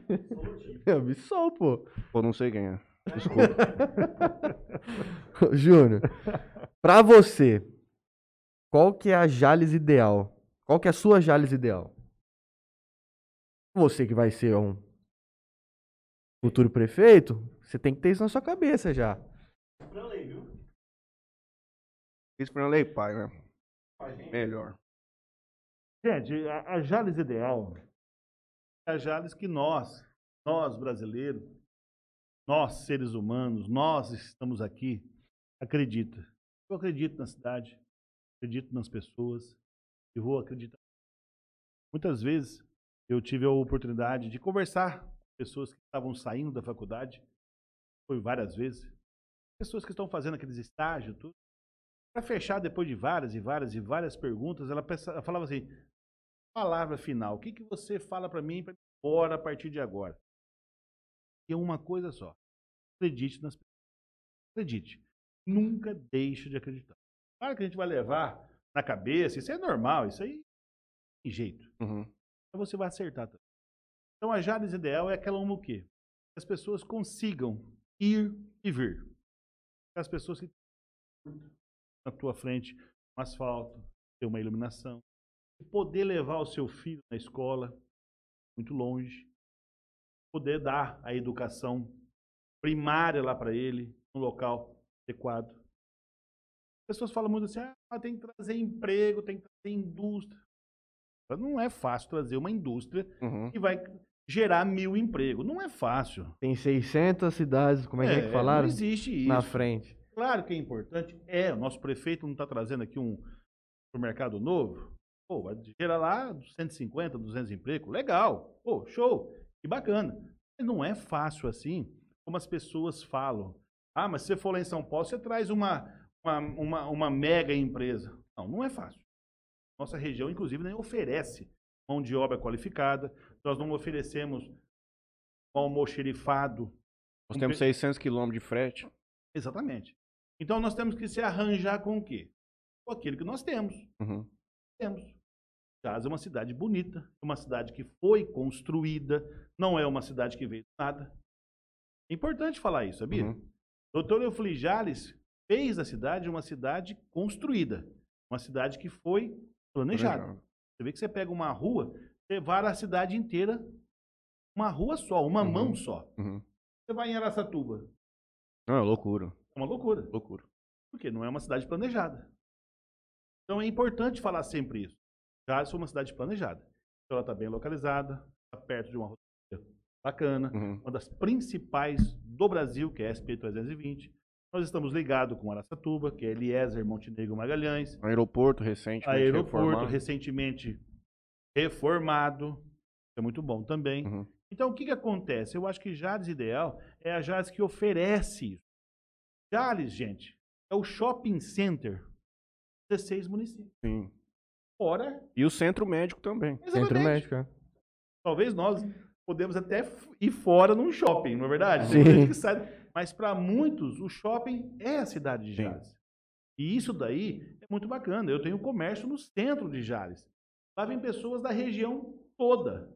A Santa Casa de Jales recebe a região inteira, inclusive Mato Grosso, Goiás, Minas, tá? Que estão aqui pertinho. E, então a Jales Ideal é aquela que oferece um bom eh, um bom trânsito. Você viu que o Fla deixou alguns semáforos prontos. Hum. Mas eu saí da Santa Casa, eu demorava 10 minutos para sair da Santa Casa. Eu não conseguia cruzar. Eu não conseguia cruzar. Agora, Uhum. com 60 segundos, você cruza com segurança. Foi bom. Então, Jales Ideal é aquela que oferece os seus habitantes condição de viver bem. Ah, mas falta emprego. Claro, vai ser vai faltar no mundo todo o emprego. Mas Jales ainda está à frente do desemprego em muitos locais. Tem muitos lugares que está muito mais avançado o desemprego que Jales. Muito. Jales, nós temos muitas entidades assistenciais que fazem um trabalho fantástico, maravilhoso. Nós temos aí as polícias federal, Polícia Civil, Polícia Militar, Justiça Federal, que dá, trouxe para Jales muita gente diferente, muita gente nova, com gabarito, com estudo. Dá isso condição de emprego, funcionários, mora em Jales. E nós temos uma gama aí de autoridades imensa. É Jales. A Justiça Federal, Polícia Federal de Jales é comparada com o quê? Com Rio Preto e Aracatuba. É. Que é onde tem. Vai nada, É onde tem. Não tem É outro onde lugar. tem. Então a Jales ideal é justamente isso. Uma vez conversando com o Toshiro e o Franley, ele disse exatamente na linha do senhor de que já tinha que aproveitar esse ramo da medicina e também fomentar isso cada vez mais. Tem esse hospital novo aí, Casa Hunter, que se fala em eventualmente trazer. Mas mesmo que não saia do papel, tentar utilizar o espaço lá do Jales Clube para alguma coisa nesse sentido. É, porque aquele É. espaço ficar vago ali é, é triste demais, Mas cara. vai ser agora, ó, vai ser um centro lá. Então, mas e, e o resto? Vai, não vai usar tudo aquele espaço do Jales Ah, Clube? mas vai achar. Primeiro vai fazer o primeiro Sim, passo, sim, sim. depois vai achar. Helder Mansueli disse que tá vindo cantar uma com o Júnior, mas eu vou ligar pra ele porque eu tenho que preparar aqui a coisa, não é? Vamos Nós lá. Ó, Vai tocando aí, Marcos. só lembrando de uma coisa, vocês falaram de aeroporto. Sim, Recentemente o prefeito reformou lá Deu uma o recapeada. recapeado na. deu uma geral. Você sabe de onde vem o aeroporto de Julinho? Desde que época? Desde a época do Dr. Eufri Jales. Exatamente. Desde a época do Dr. Eufri Jales, ele já falava do aeroporto internacional. Isso aí, nas histórias antigas de Jales, os habitantes mais antigos, talvez até na própria prefeitura, deve ter documentos antigos, que o Dr. Eufri Jales deixou mais ou menos pronto o esboço para se fazer um aeroporto internacional de Jales. Por quê? Porque os aviões se cruzavam justamente aqui. Tudo já, tudo esquematizadinho, ele já tinha, já, cara. Já. Então você imagina, Matheus, naquela época, década de 50, década de 60, uma pessoa que era o Eufri Jales, eu fundador, que era um engenheiro na época, ele já falava já que os céus, o céu de Jales era um cruzamento de grandes aeronaves. Olha que maravilha. Já ouvi diversas vezes essa história. Ele queria implementar um porto internacional aqui porque aqui era um hub. Que era um centro que canalizaria os voos para os outros. Tá muito à frente. Imagina só se tivesse um, um aeroporto assim, mesmo que fosse doméstico só, cara. Puta Talvez aí é o começo agora, recapiou, então já foi, vai ser aprovado pela ANAC daqui a pouco, né? Idas e vindas de algumas aeronaves. É que sabe? antigamente a autonomia dos voos era de menor. é, menor capacidade. Então, precisava ter mais aeroportos para o cara vir picando a viagem. Hoje o voo internacional, o cara toca 12 horas, o cara vem dos Estados Unidos vai para lá em São Paulo. Ah, não, é. Eu Mas vi de que, qualquer é, forma, se nós não temos um gigante aeroporto, que tenha um que funciona. Tá? sim. Na, né, na época da Santa Casa de Jales, quando eu fiz o primeiro transplante total, né? Completo de Jales, veio dois aviões. Tiveram que pousar em Votuporã para levar os órgãos embora. Dois aviões.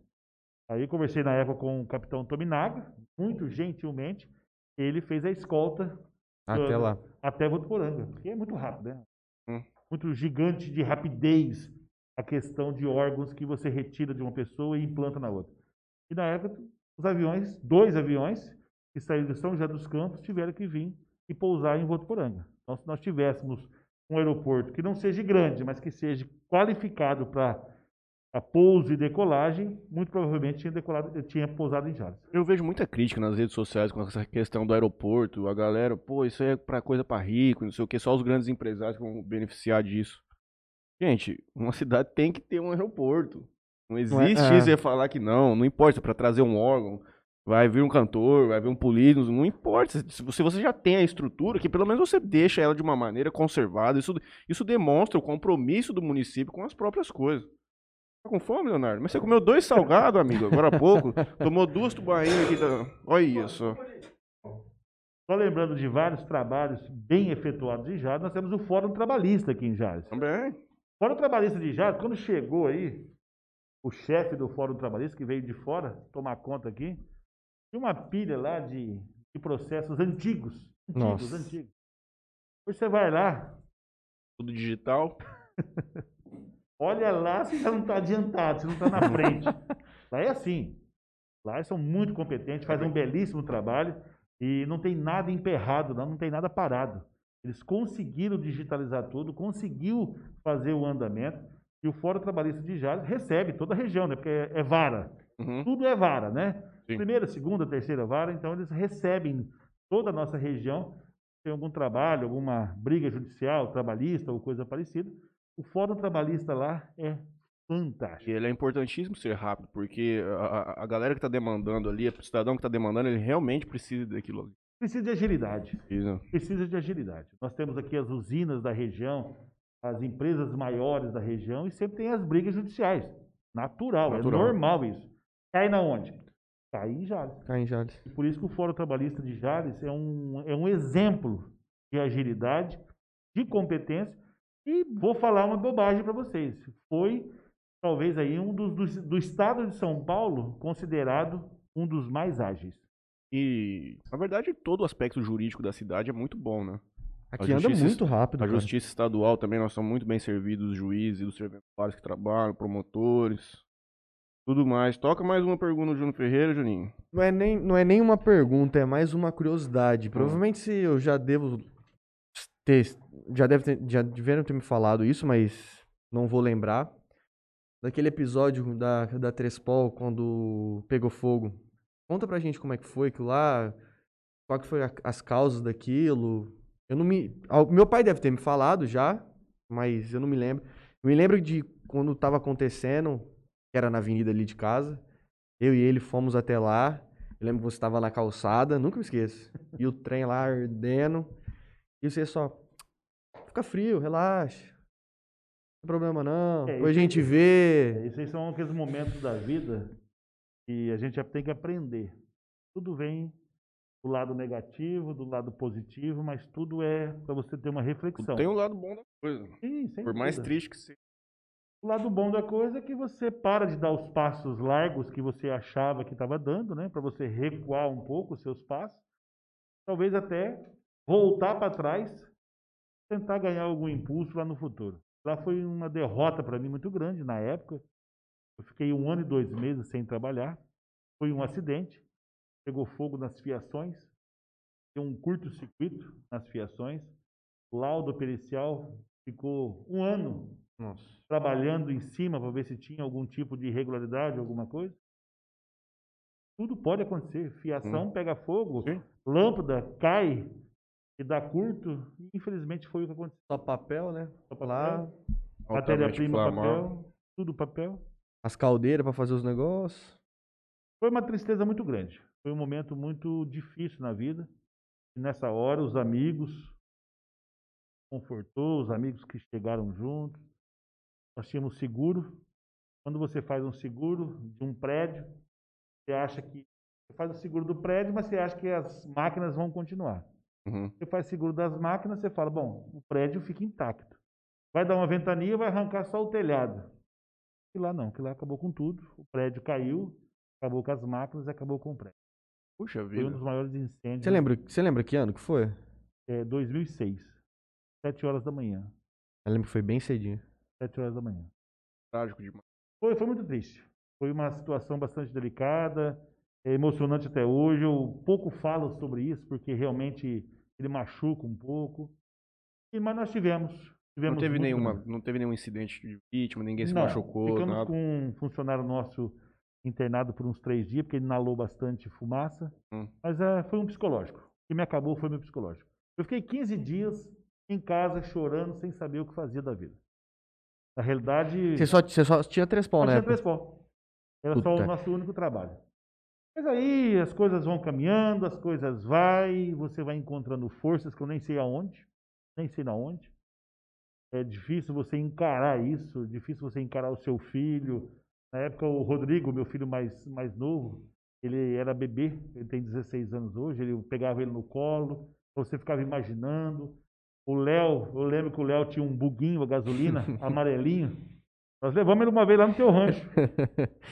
E naquele desespero todo, ele ficou sabendo do acidente, ele correu, saiu da minha casa e foi até na Trespol de buguinho. Então, é, foi muito lamentável. Foi muito triste, é um, algo que marcou bastante, marcou demais a conta. Mas, olha, Estamos aqui. Estamos aqui em pé, graças a Deus, com a ajuda de todas as pessoas, dos amigos. Rapaz, aquilo lá, eu lembro que começou às sete horas, as pessoas paravam, uns vinham, me abraçavam, uns me beijavam. Eu me recordo que os amigos chegavam, lamentavam junto com a gente. Mas eu, ih, olha, nossa senhora. Eu me recordo que teve alguns que paravam e ficavam só, só olhando É inacreditável. é. E mostrava, ó, estou aqui.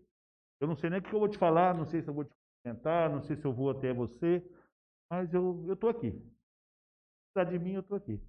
Então isso nos confortava muito, nos ajudava muito. E o dia a dia, Sim, o pós, né? o pós foi indo, foi indo. A associação comercial da época me cedeu uma, uma sala, eu fui para lá, levei um telefone, ali eu comecei a conversar com as pessoas, fui mexendo, seguro foi enrolando, foi, foi. E um ano e dois meses depois, a Trespol voltou a trabalhar. Graças a Excelente. Deus. Mas foi uma, uma experiência muito, muito, muito forte. Não é fácil, hein? Não. Não é fácil. Não é fácil. Como é que foi essa reestruturação toda aí? Porque assim, vocês ficaram o quê? Um ano e dois meses parado? parado. É, vocês tinham clientes, vocês Sim. tinham demandas, vocês falou que fazia um milhão de, Um milhão de de por, por mês. Aí eu tive um amigo meu que tinha uma fábrica de bandeja, tem até hoje, né? E no Paraná, me ligou. Dois dias depois, três dias. Kelsio, ele chama, Kelsio. Ó, tô te mandando bandeja, viu? Que jeito, mas tá louco? Não, tô te mandando, depois você me paga. Falei, não, não é assim. Aí no fim eu acabei negociando com ele, eu comprava a bandeja dele e revendia. Pra não ficar Pra não sem. ficar parado. Perdi dinheiro, rapaz, no final de um ano e dois meses, na época. Eu fiz as contas, perdemos bastante. Não foi pouco. É só para manter o nome, para manter os clientes, para poder estar na ativa. É porque o mais importante, né, nesse tempo todo era se quando você voltasse, você teria os clientes Os que você já tinha, né? clientes Novamente, né? Então, é- essa era, era a dúvida. O que, que você um fazia? pouco, então, já que esse é um assunto que marca muito, eu quero um- uma história inusitada agora de algum dos motéis. O que, que já teve de assim, de bizarro, de engraçado, que aconteceu, porra, ligar assim, Júnior, você não vai acontecer, você não, você não vai acreditar o que tá acontecendo aqui. História triste. Eu nunca vi nada igual. O cara entrou aqui com sete meninas, ele quer entrar pra dentro do quarto, mas não tem jeito. O que, que eu posso fazer?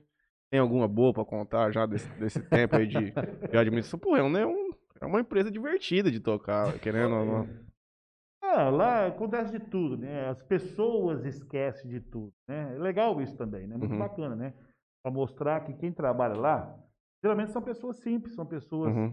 da cidade, são pessoas qualificadas que fazem um trabalho, um trabalho qualquer, um trabalho normal, Sim, sem problema nenhum. é um caseiro. Sim, trabalho é normal.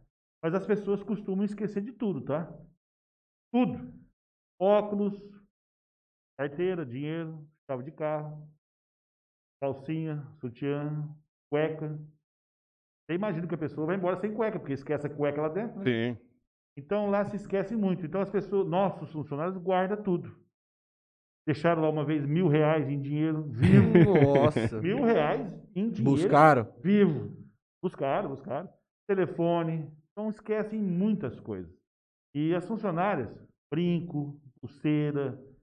esquece A emoção é muito grande. Sim, sem dúvida. É um momento gostoso. É, O motel, ele hoje, principalmente hoje, nesse momento que nós estamos vivendo de pandemia, é essencial. Ele é essencial para a segurança. Talvez não da época de vocês, mas na minha época, a gente gostava de namorar no escuro, hoje nós não podemos fazer isso. Não existe mais fazer isso. Uhum. Você não pode parar o seu carro numa rua escura É. e falar assim, ah, vou namorar um pouquinho aqui minha namorada. Isso não existe mais, acabou. Então o motel se tornou algo essencial. Uhum. E é muito bom isso daí. Esse, essa segurança que o motel oferece, todo o conforto que o motel oferece. E agora na pandemia, muito mais.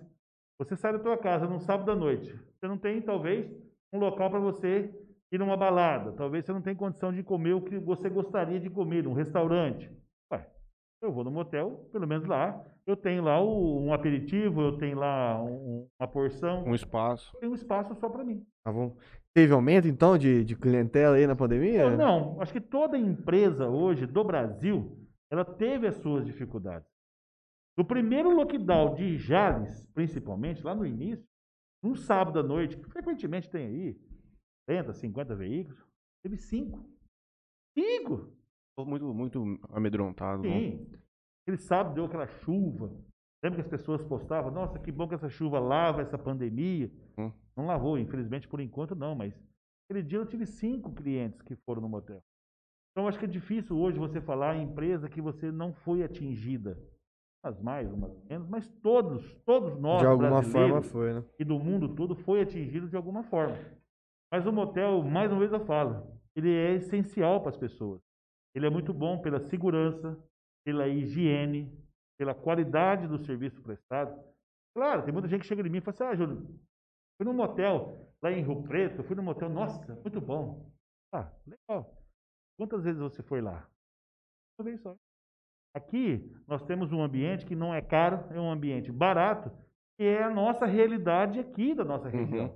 Não adianta eu falar assim, eu vou fazer um motel para você. Cinco estrelas, sei lá, uma vez a cada dois anos. Exatamente. então você tem que ter um motel com um preço justo que você possa frequentar ele frequentemente. Qual que é o processo de investimento de um motel como esse? Porque eu vejo assim, hotéis e motéis, eu imagino que você faz uma construção visualizando que aquilo ali vai perdurar por 10, 15 anos até você ter a necessidade de ter uma atualização, coisa do gênero. É uma coisa assim que vocês, desde lá de trás, falam, ah, vamos construir um motel aqui, vai ficar 20 anos na rodagem, 10 anos, ou eu tô viajando, não é mais ou menos assim que funciona. Ó, veja bem, o motel, principalmente o Talismã, que a gente começou, eu comecei a construção desde o início. Quando eu fiz a- o esboço da planta, justamente foi no momento que nós lembramos de um agravante, que ia ter a duplicação, da Duplicação. rodovia. Voltou tudo zero de novo. Começou do zero tudo de novo. As ferragens foi tudo diferente, a fundação foi diferente. Uhum, Eu fiz um motel que lá é para muito tempo. uhum, Não tem rachaduras, não tem nada, mesmo com a rodovia do lado, que geralmente treme, né? certo. Lá não treme. Então eu fiz uma, uma estrutura muito grande, Nem se ouve barulho de rodagem. bem fechadinho. E outra, a cada dois anos eu faço uma repaginada. Uhum, Uma reforma com grandes construções. É uma reforma simples. Para ficar aquele cheiro gostoso de tinta, tudo. Então a cada dois anos, tanto o Motel Talismã quanto o Motel Eros, a gente faz uma pintura nova. certo. Básica. Uhum. simples, para manter a mesma estrutura. Mas são estruturas bem feitas. Todas elas muito bem feitas. De Eu tomei laje, muito banho lá de, de banheiro. Hidromassagem, você é doido. Ó, e tá Você chovendo. não, Juninho? E tá chovendo perguntas. nunca Você não é cliente? Eu nunca fui. Você nunca foi? Puta que pariu. Juro por Deus, cara. Nunca fui. Franley Pai Júnior, você aceitaria novamente presidir. Você aceitaria ser novamente presidente do Rotary Clube de Jales e venerável mestre da loja maçônica? É. Outra e O vinho. povo só quer te dar responsabilidade na vida, moço. O povo não fala assim, "Ô, você quer descansar, você não quer dar, dar- você não quer uma Você quer viagem pro relaxar? você não quer uma viagem pro Pantanal? Nós vamos pagar uma viagem pro Pantanal pra você ficar uma semana pescando. O Rotary eu fui presidente de dois mandatos, 2004, 2010. Muito gostoso, foi muito bom. Em 2004 nós fizemos uma homenagem nosso eterno médico jalesense, doutor Chiqueiro Kitayama. Ele era vivo, tá? Talvez as pessoas sempre falam em homenagear depois que morre. Nós tivemos uma ideia de fazer uma homenagem para ele em vida, para perpetuar realmente o nome Shigeru Kitayama. Naquela Tinha um título, não tinha um. tinha o título, o Shigeru também. É bacana, né? Os companheiros que mais eh, faz um bom trabalho durante o ano ganham o título. Mas aquele ano de 2004 foi o ano do centenário do Rotary, 100 anos de Rotary em nível internacional. Nós fizemos aquela rotatória que vai lá para Santa Martina, que vai para Santa Fé. A rotatória chama Shigeru Kitayama. Foi um belo de um trabalho que nós fizemos. Em 2004 nós plantamos muitas árvores em Jales. Foi um ano que a gente fez aí plantios de árvore para todos os bairros de Jales. Foi um ano que era para marcar. Como era 100 anos de Rotary, como era 100 anos de Olha o homem aí. Opa! O violeiro? Então nós fizemos um bom trabalho. Uhum. Depois nós voltamos em 2010 e em 2011 eu fui venerável mestre da loja ma- maçônica General. Ô! boa noite, boa noite! Da Helder Mansueli, o, o violeiro oficial do Interior Cast. Cantando e tocando diversos corações. Lá na minha sala. Eu fui venerável mestre da Marechal Rondon em 2011. A loja chama Marechal Rondon? Sim, a loja Ah, maçônica. Eu estou lá faz 20, 23, 24 anos. Hum. E fizemos um bom trabalho também, um trabalho muito gostoso. Eu volto. O dia que precisar, nós voltamos. Não, é sempre assim. Eu sempre... Povo Ó, se puder outra pessoa aí, vai pondo. Vai pondo. Vai pondo. Mas, mas você sabe o que acontece, Júnior? Sabe o que acontece, Matheus? Tem hora que para tudo. Não, Uhum. você Tem hora que ninguém quer assumir nada. Você sabia disso? Tem Não. momentos que ninguém assume nada. Tem momentos que não tem pessoas para assumir. E as entidades, muitas Elas vezes, precisam, elas precisam. Sim. ainda mais de bons gestores. Sim, mas não é questão de bons também, mas é questão que tem momentos também que fica lá difícil.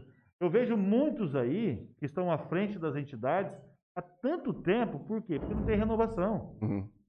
Eu sempre me coloquei à disposição para ajudar, sempre me coloquei à disposição para poder fazer alguma coisa para a comunidade. Ó, estão dizendo uma coisa aqui, ó, do, do, do nosso Fla. Ninguém falou do Fla aqui, ó? Tem alguém falando do Fla aqui, ó. Onde? Aí no. É, O que, que falou do ele Fly? é assessor agora. Ah, verdade. Virou É. é, assessor, da Assessor presidência. Presidência da Assembleia Legislativa de São É Paulo. isso. Flá, que Exatamente. foi nosso prefeito aí, fez bastante coisinha para Jales. Fica aí o nosso cumprimento ao ex-prefeito Flá. E agora vai representar Jales, lá na Câmara Municipal. Na É Câmara bom. Agora que ele não vem mais aqui mesmo, Matheus. Poxa, temos que tentar, com muita humildade. Chamo ele. A gente tentou uma vez, mas a gente ligou no celular, mas não sei se esse telefone era. Amanhã eu vou ligar para ele então amanhã. Então Deixa tá bom. Ah, te agradeço muito. O Matheus Raia manda um oi pra gente, diz que nosso estúdio é muito lindo. O Altemar Vital diz que dentadura já esqueceram no Eros. Tentadora, já esqueceram, não era? Puta, Complicadíssimo. Cadê? Você sabe que dentadura se esquece em vários lugares, né? Sim. Uma vez eu estava vendo uma reportagem do metrô de São Paulo. O metrô de São Paulo esquece de tudo que você pensar. Imagino. Tudo. Existe um setor de achados e De perdidos perdido. lá que é coisa gigante, gigante de grande. Aí o que acontece? Tira daí esse negócio. Um dia o cara chegou lá e falou assim, olha, eu perdi minha dentadura. Eu falei, não, peraí, achei, tá aqui. E o cara foi embora. O duro foi no outro dia, ele voltou, falou, ó, não é essa não. Vixe. Ele pegou a dentadura errada. Cadê o Helder? Tá vindo. Vamos fazer o seguinte: o, o Pai já faz um pedido aqui, nós vamos encerrar o programa com vocês cantando. Nós agradecemos muito a presença do senhor aqui hoje. A gente queria desde o início. O senhor nos enrolou, mas veio. Mas veio. Júnior, aceita pedido? Ronaldo Viola e Praiano, quarto de hotel. lá, tá vendo? Já está lá. Não, não, vocês vão Não, sentar desse sentar lado aqui. hoje. Não, Ah, moço. toda vez essa historinha. Faz. Faz Os agradecimentos finais vão para a Padaria Via Pães, Dali Boutique, oh, Dali Boutique, da agradecida, Condor Barbearia, nosso companheiro Billy que estará conosco aqui na quinta-feira. Gente, lanche no Gerard, cupom Califas mil, 10% de desconto, leva lá um pacote de café, diversas outras coisas para vocês ganharem brindes. Antena 102, Via Pães, Condor, Franley, obrigado. Júnior, favor. obrigado mais uma vez. Eu vou fazer só meus agradecimentos aqui pra vocês cantarem aí, ó. Desse lado? Tá, pera aí. E o Júnior aqui? Tá. Sim, sim. Não, muta aí. É, bom, queria agradecer ao Toquinho Center Car, pessoal do Lava Jato. Queria agradecer ao Parcela aí, Soluções Financeiras. Augusta Caps, nosso consagrado Helder Mansueli. E Bebida Sabor Aqui. Vocês podem ver aí, ó, todo o portfólio da Sabor Aqui aí. E é isso. Muito obrigado a todos que nos acompanharam. Os meninos vão cantar uma música aqui agora. E é isso. Júnior, obrigado mais uma vez. Você vai vir outras vezes, você sabe disso. Vai lançar sua candidatura aqui. Bem, pessoal, essa música que nós vamos cantar aqui, Você vai sentar aqui desse lado agora. essa música aí, a gente, eu viajava muito para Três Pontos. Viajava muito, a minha vida era viajar. Eu viajava bastante. E na região de Andradina, uma vez, escutando a, a FM daquela, daquela cidade, eu ouvi pela primeira vez essa música. Quarto de Hotel, chama Desatino, do Ronaldo Viola e Praiano. Mas o locutor não falou nada, o locutor não falou quem cantava, mas eu imaginei que era o Ronaldo Viola. Eu nem sabia que estava com um novo parceiro. Cheguei em- na Trespol, fiquei em Jales, liguei na Regional FM. Amigo Fabinho. Fabinho, pro- procura uma música assim, cantei um pedaço pra ele. Foi possível eu achar uma música. Achando que é o Shazam. Não tinha recurso naquela época, não tinha recurso. Era difícil. Meia hora depois, o Fabinho me ligou. Júnior, escuta essa música que eu achei, não sei se é essa. E era. Eu fico muito feliz por saber. Na realidade, a música viria para Jales, não tem. A gente ajudou a trazer ela para Jales e é dificilmente uma programação de música sertaneja que ela não é tocada, ela não é lembrada. E pouco tempo depois eu conheci o Ronaldo Viola pessoalmente, conversamos bastante. Ronaldo Viola e Praiano, o Praiano é da nossa região. Hoje eles moram em São Paulo, está com uma nova dupla, né, que já faz tempo, Rodrigo Matos e Praiano. Mas essa música ela ficou marcada na minha história, marcada na minha vida, e é uma das músicas que a gente inicia a Violada 5 Estrelas. É a Ronaldo Viola e Praiano, música de É, Juninho? É, isso aí. Senta desse lado aqui. Pula. Pula pra viciar também. Rapaz, Senta aqui, ó. o que tem de gente aqui Já foi mais, já. Vou dar um abraço pra todo mundo. Ó, estão falando pra, mim- pra mim cantar a música do, do João Carreira e Capataz. Volta pro coração. Boa também. Eu vim pra cantar aqui, né? É o que senta nessa? Não. Júnior lá, outra lá. Calma, Júnior. Foi?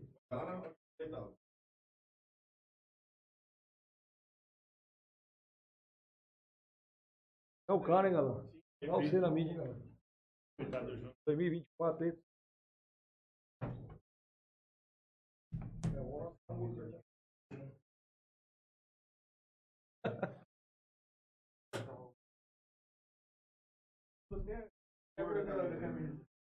Aí, ó. E essa música a gente Eu cantou, banho, tava em casa. além tô de lá. marcar agora. o início lá da violada, todas as vezes que a gente iniciava violada, a gente iniciava com essa música. Essa música também tocava muito, a gente cantava muito lá no Hospital de Câncer. E muitas pessoas de outras regiões não conhecia e se emocionava com essa música, porque é uma música muito apaixonada. E quem, como eu falei, quem tá lá doente, precisando de um apoio, acabava lembrando da família, acabava lembrando da namorada. Essa música realmente é muito apaixonada. E ela começa mais ou menos assim.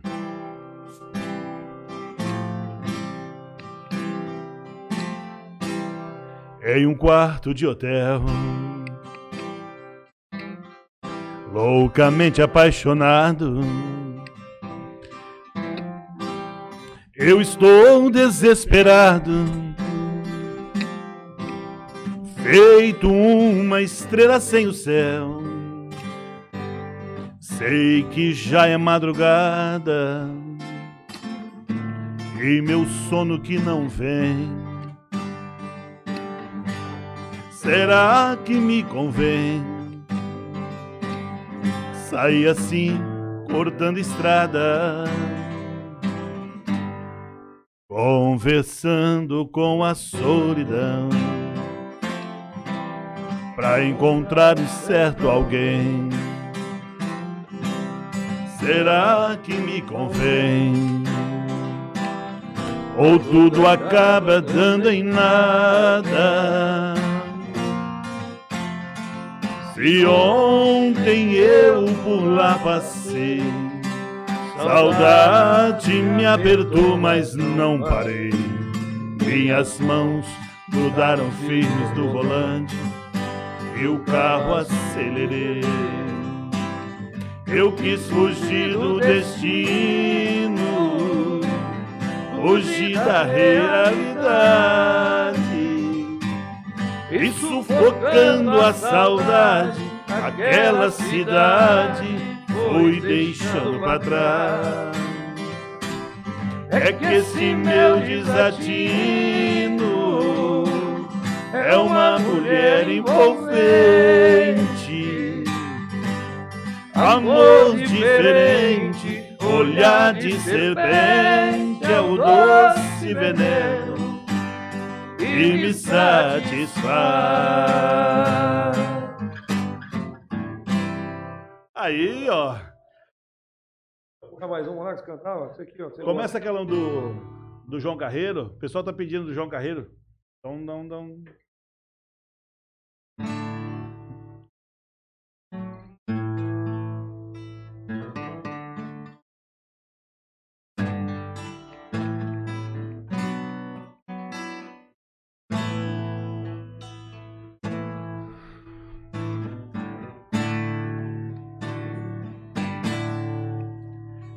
Tentei fugir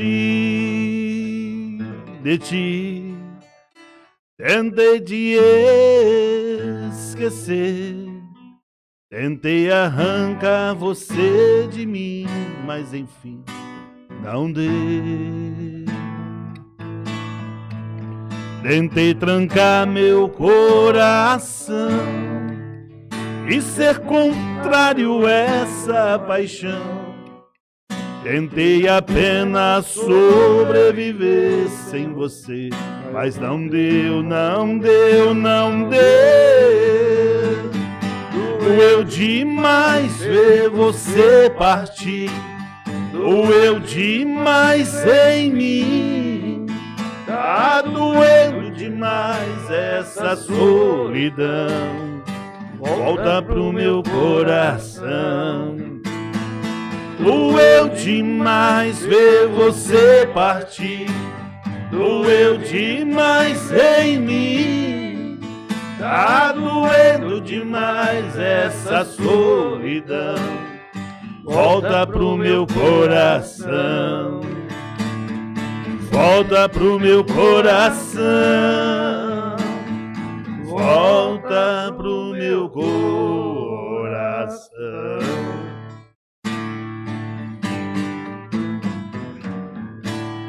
Uma música, o Helder, que tocava muito, nós tocávamos muito na violada, e tocamos muito lá no Hospital de Câncer, e nós vimos o olhar das pessoas, a gente via as pessoas lembrando das famílias, lembrando das pessoas que deixavam, pessoas de muito longe, e elas se emocionavam.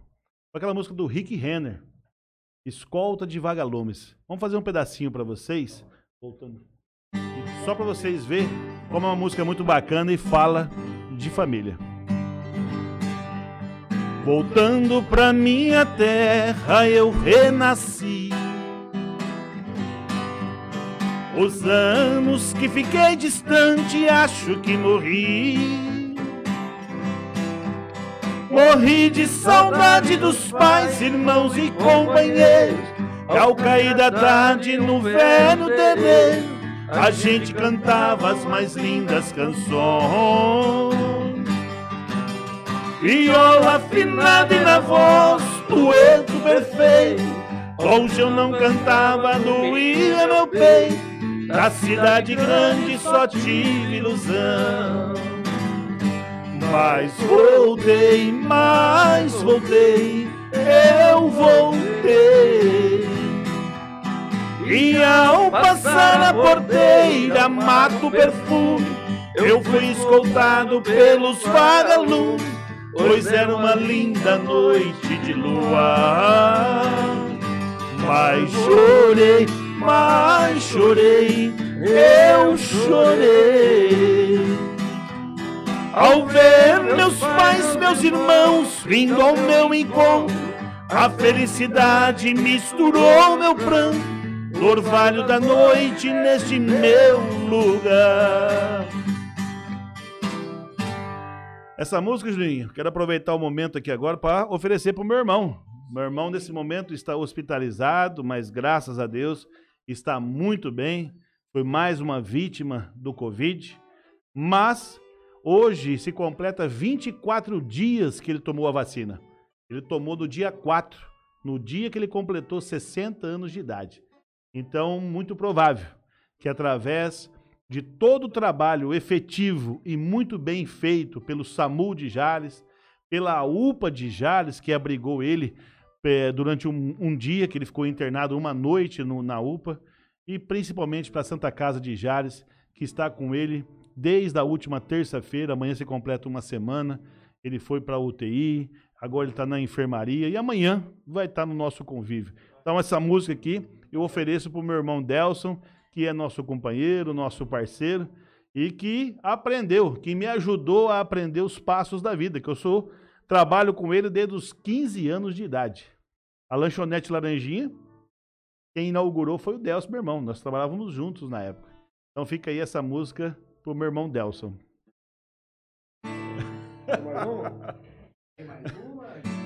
É, vamos, vamos fechar mais uma então, amargurado. Pode ser, pode ser. Vai.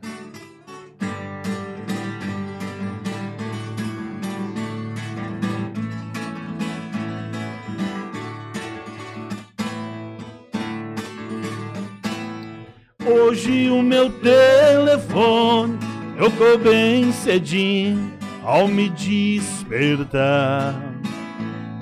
Notei que era inteiro bando pois a ligação chamava a cobrar. Aí quando completou essa ligação, notei sem demora a voz de um ex-amor que há muito tempo tinha ido embora. Ela me falou chorando Ó meu grande amor, por Deus me ajude. Nos braços de um canário eu perdi a paz e a minha saúde. Meu coração azulado, todo meu passado me fez recordar.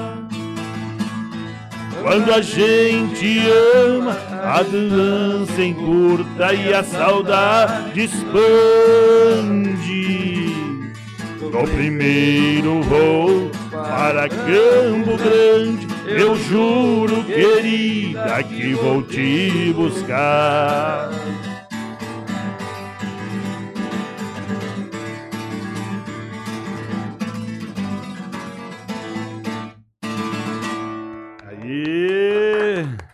Obrigado ao Helder Mansueli, que nos acompanhou aqui. O cantor aqui nosso também. Alegria muito grande, hein? Viver entre meio de artistas. Satisfação muito grande. Na quinta-feira voltaremos aqui com o Billy Condor. Falar muito de barba, cabelo e bigode. Obrigado de novo, Júnior. Faça o favor de assistir, porque é importante.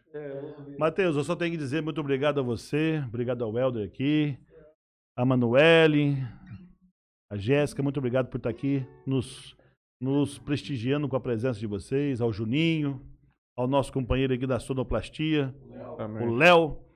E eu fico muito feliz em poder estar aqui, tentando ainda mais abrilhantar esse espaço de vocês, que tem tudo, mas tem tudo pela frente para poder crescer ainda mais. Agradeço E eu vou torcer muito para que o dia que seu avô estiver aqui presente, eu quero estar acompanhando.